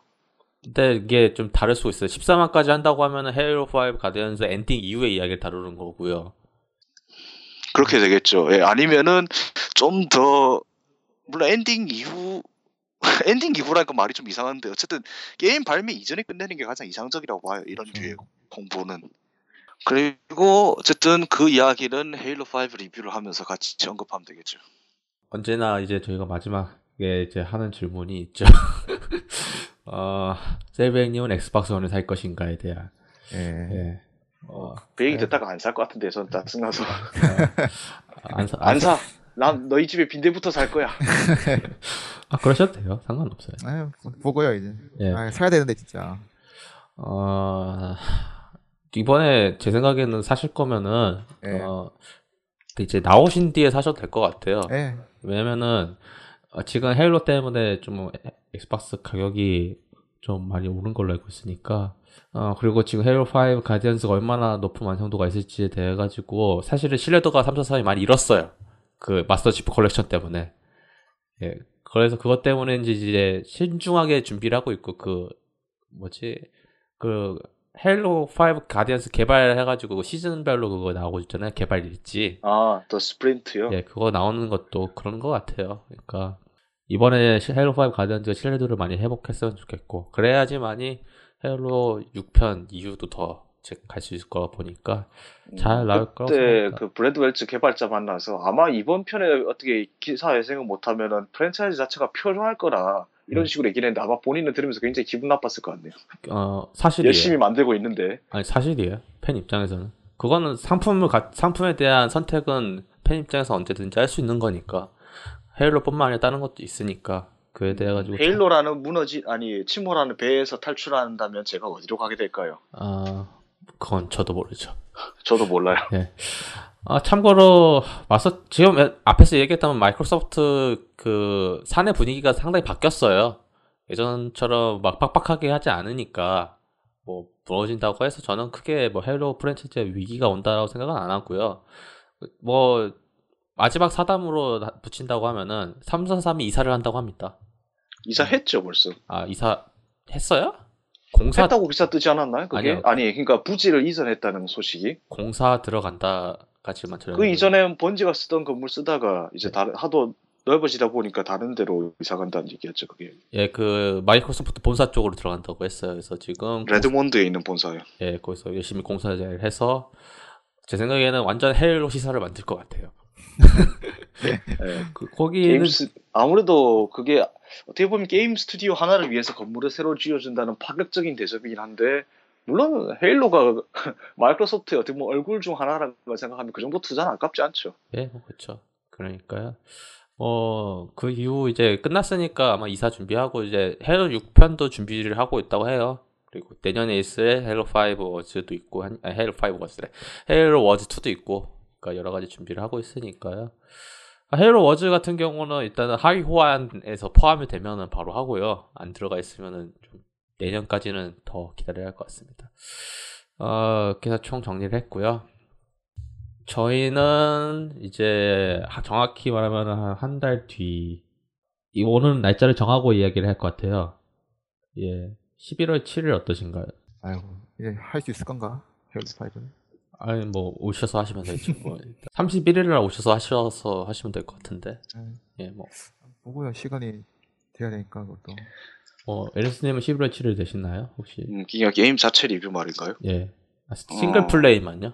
멀티는 안 하고. 음. 그때 뭐 적어도 Halo 4편만큼이나 게임을 다 하고도 도저히 수습이 안 되는 머릿속에서 정리가 안 되는 스토리 라인만 아니라면 가능하겠죠. 사실 Halo 4편 제가 지금 이제 그거 리뷰 적고 있거든요. 아, 그렇죠. 적어도 Halo 5편 발매 전에는 이거를 블로그 올려야겠다 싶어서.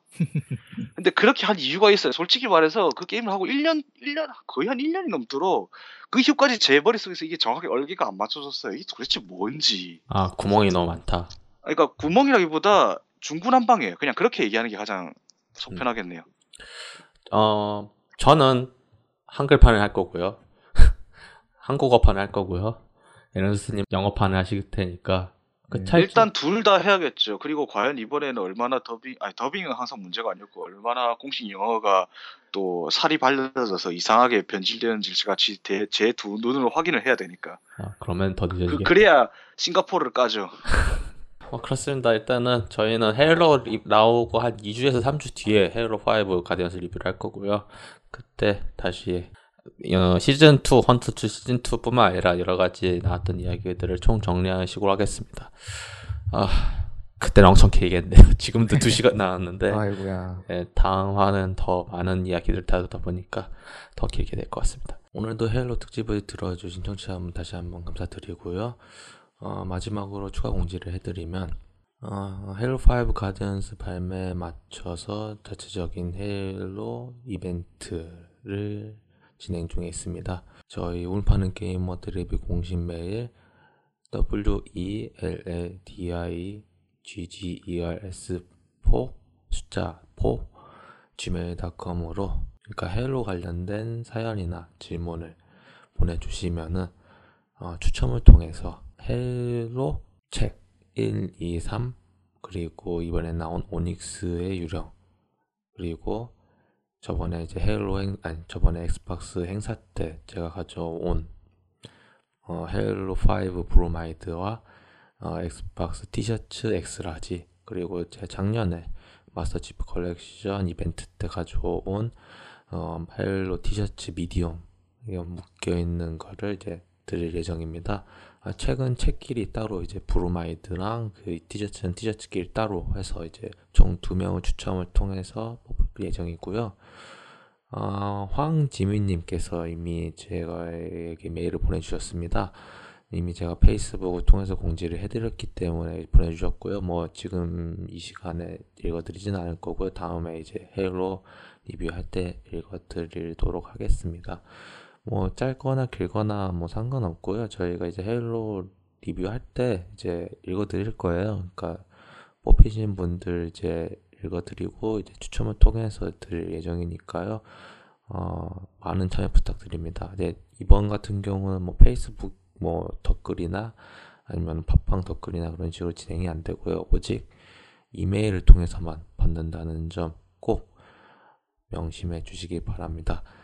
저희는 이제 리뷰하기 전까지 계속 받을 거고요. 받은 다음에 이제 정리를 할 거니까 그때 뭐 당첨자나 그분들에 한해 가지고 뭐 같이 공지를 할 거고요.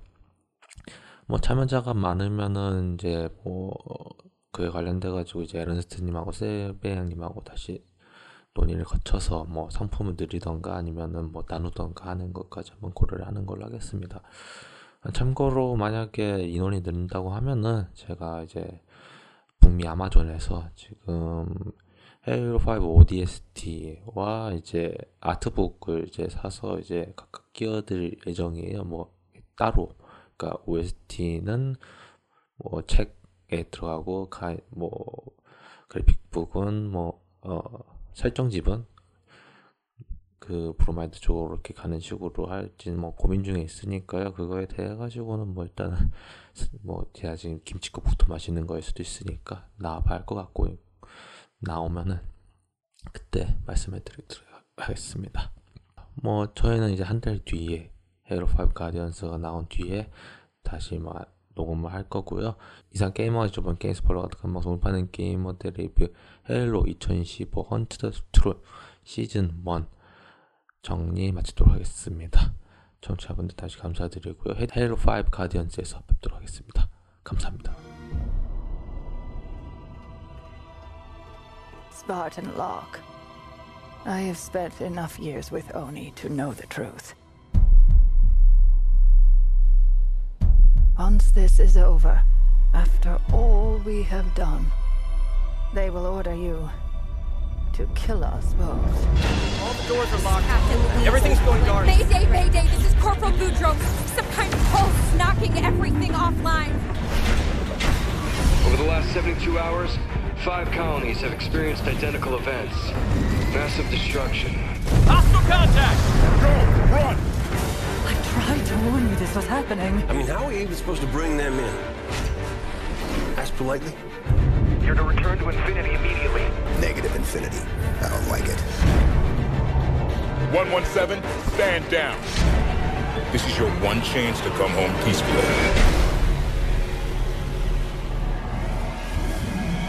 I have a job to do. Contact!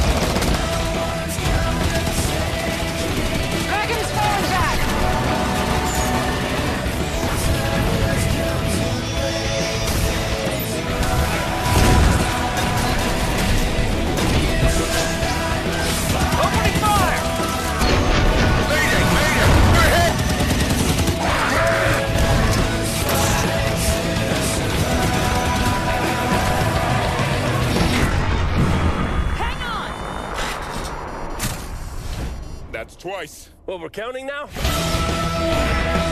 You have the firepower to get us in there.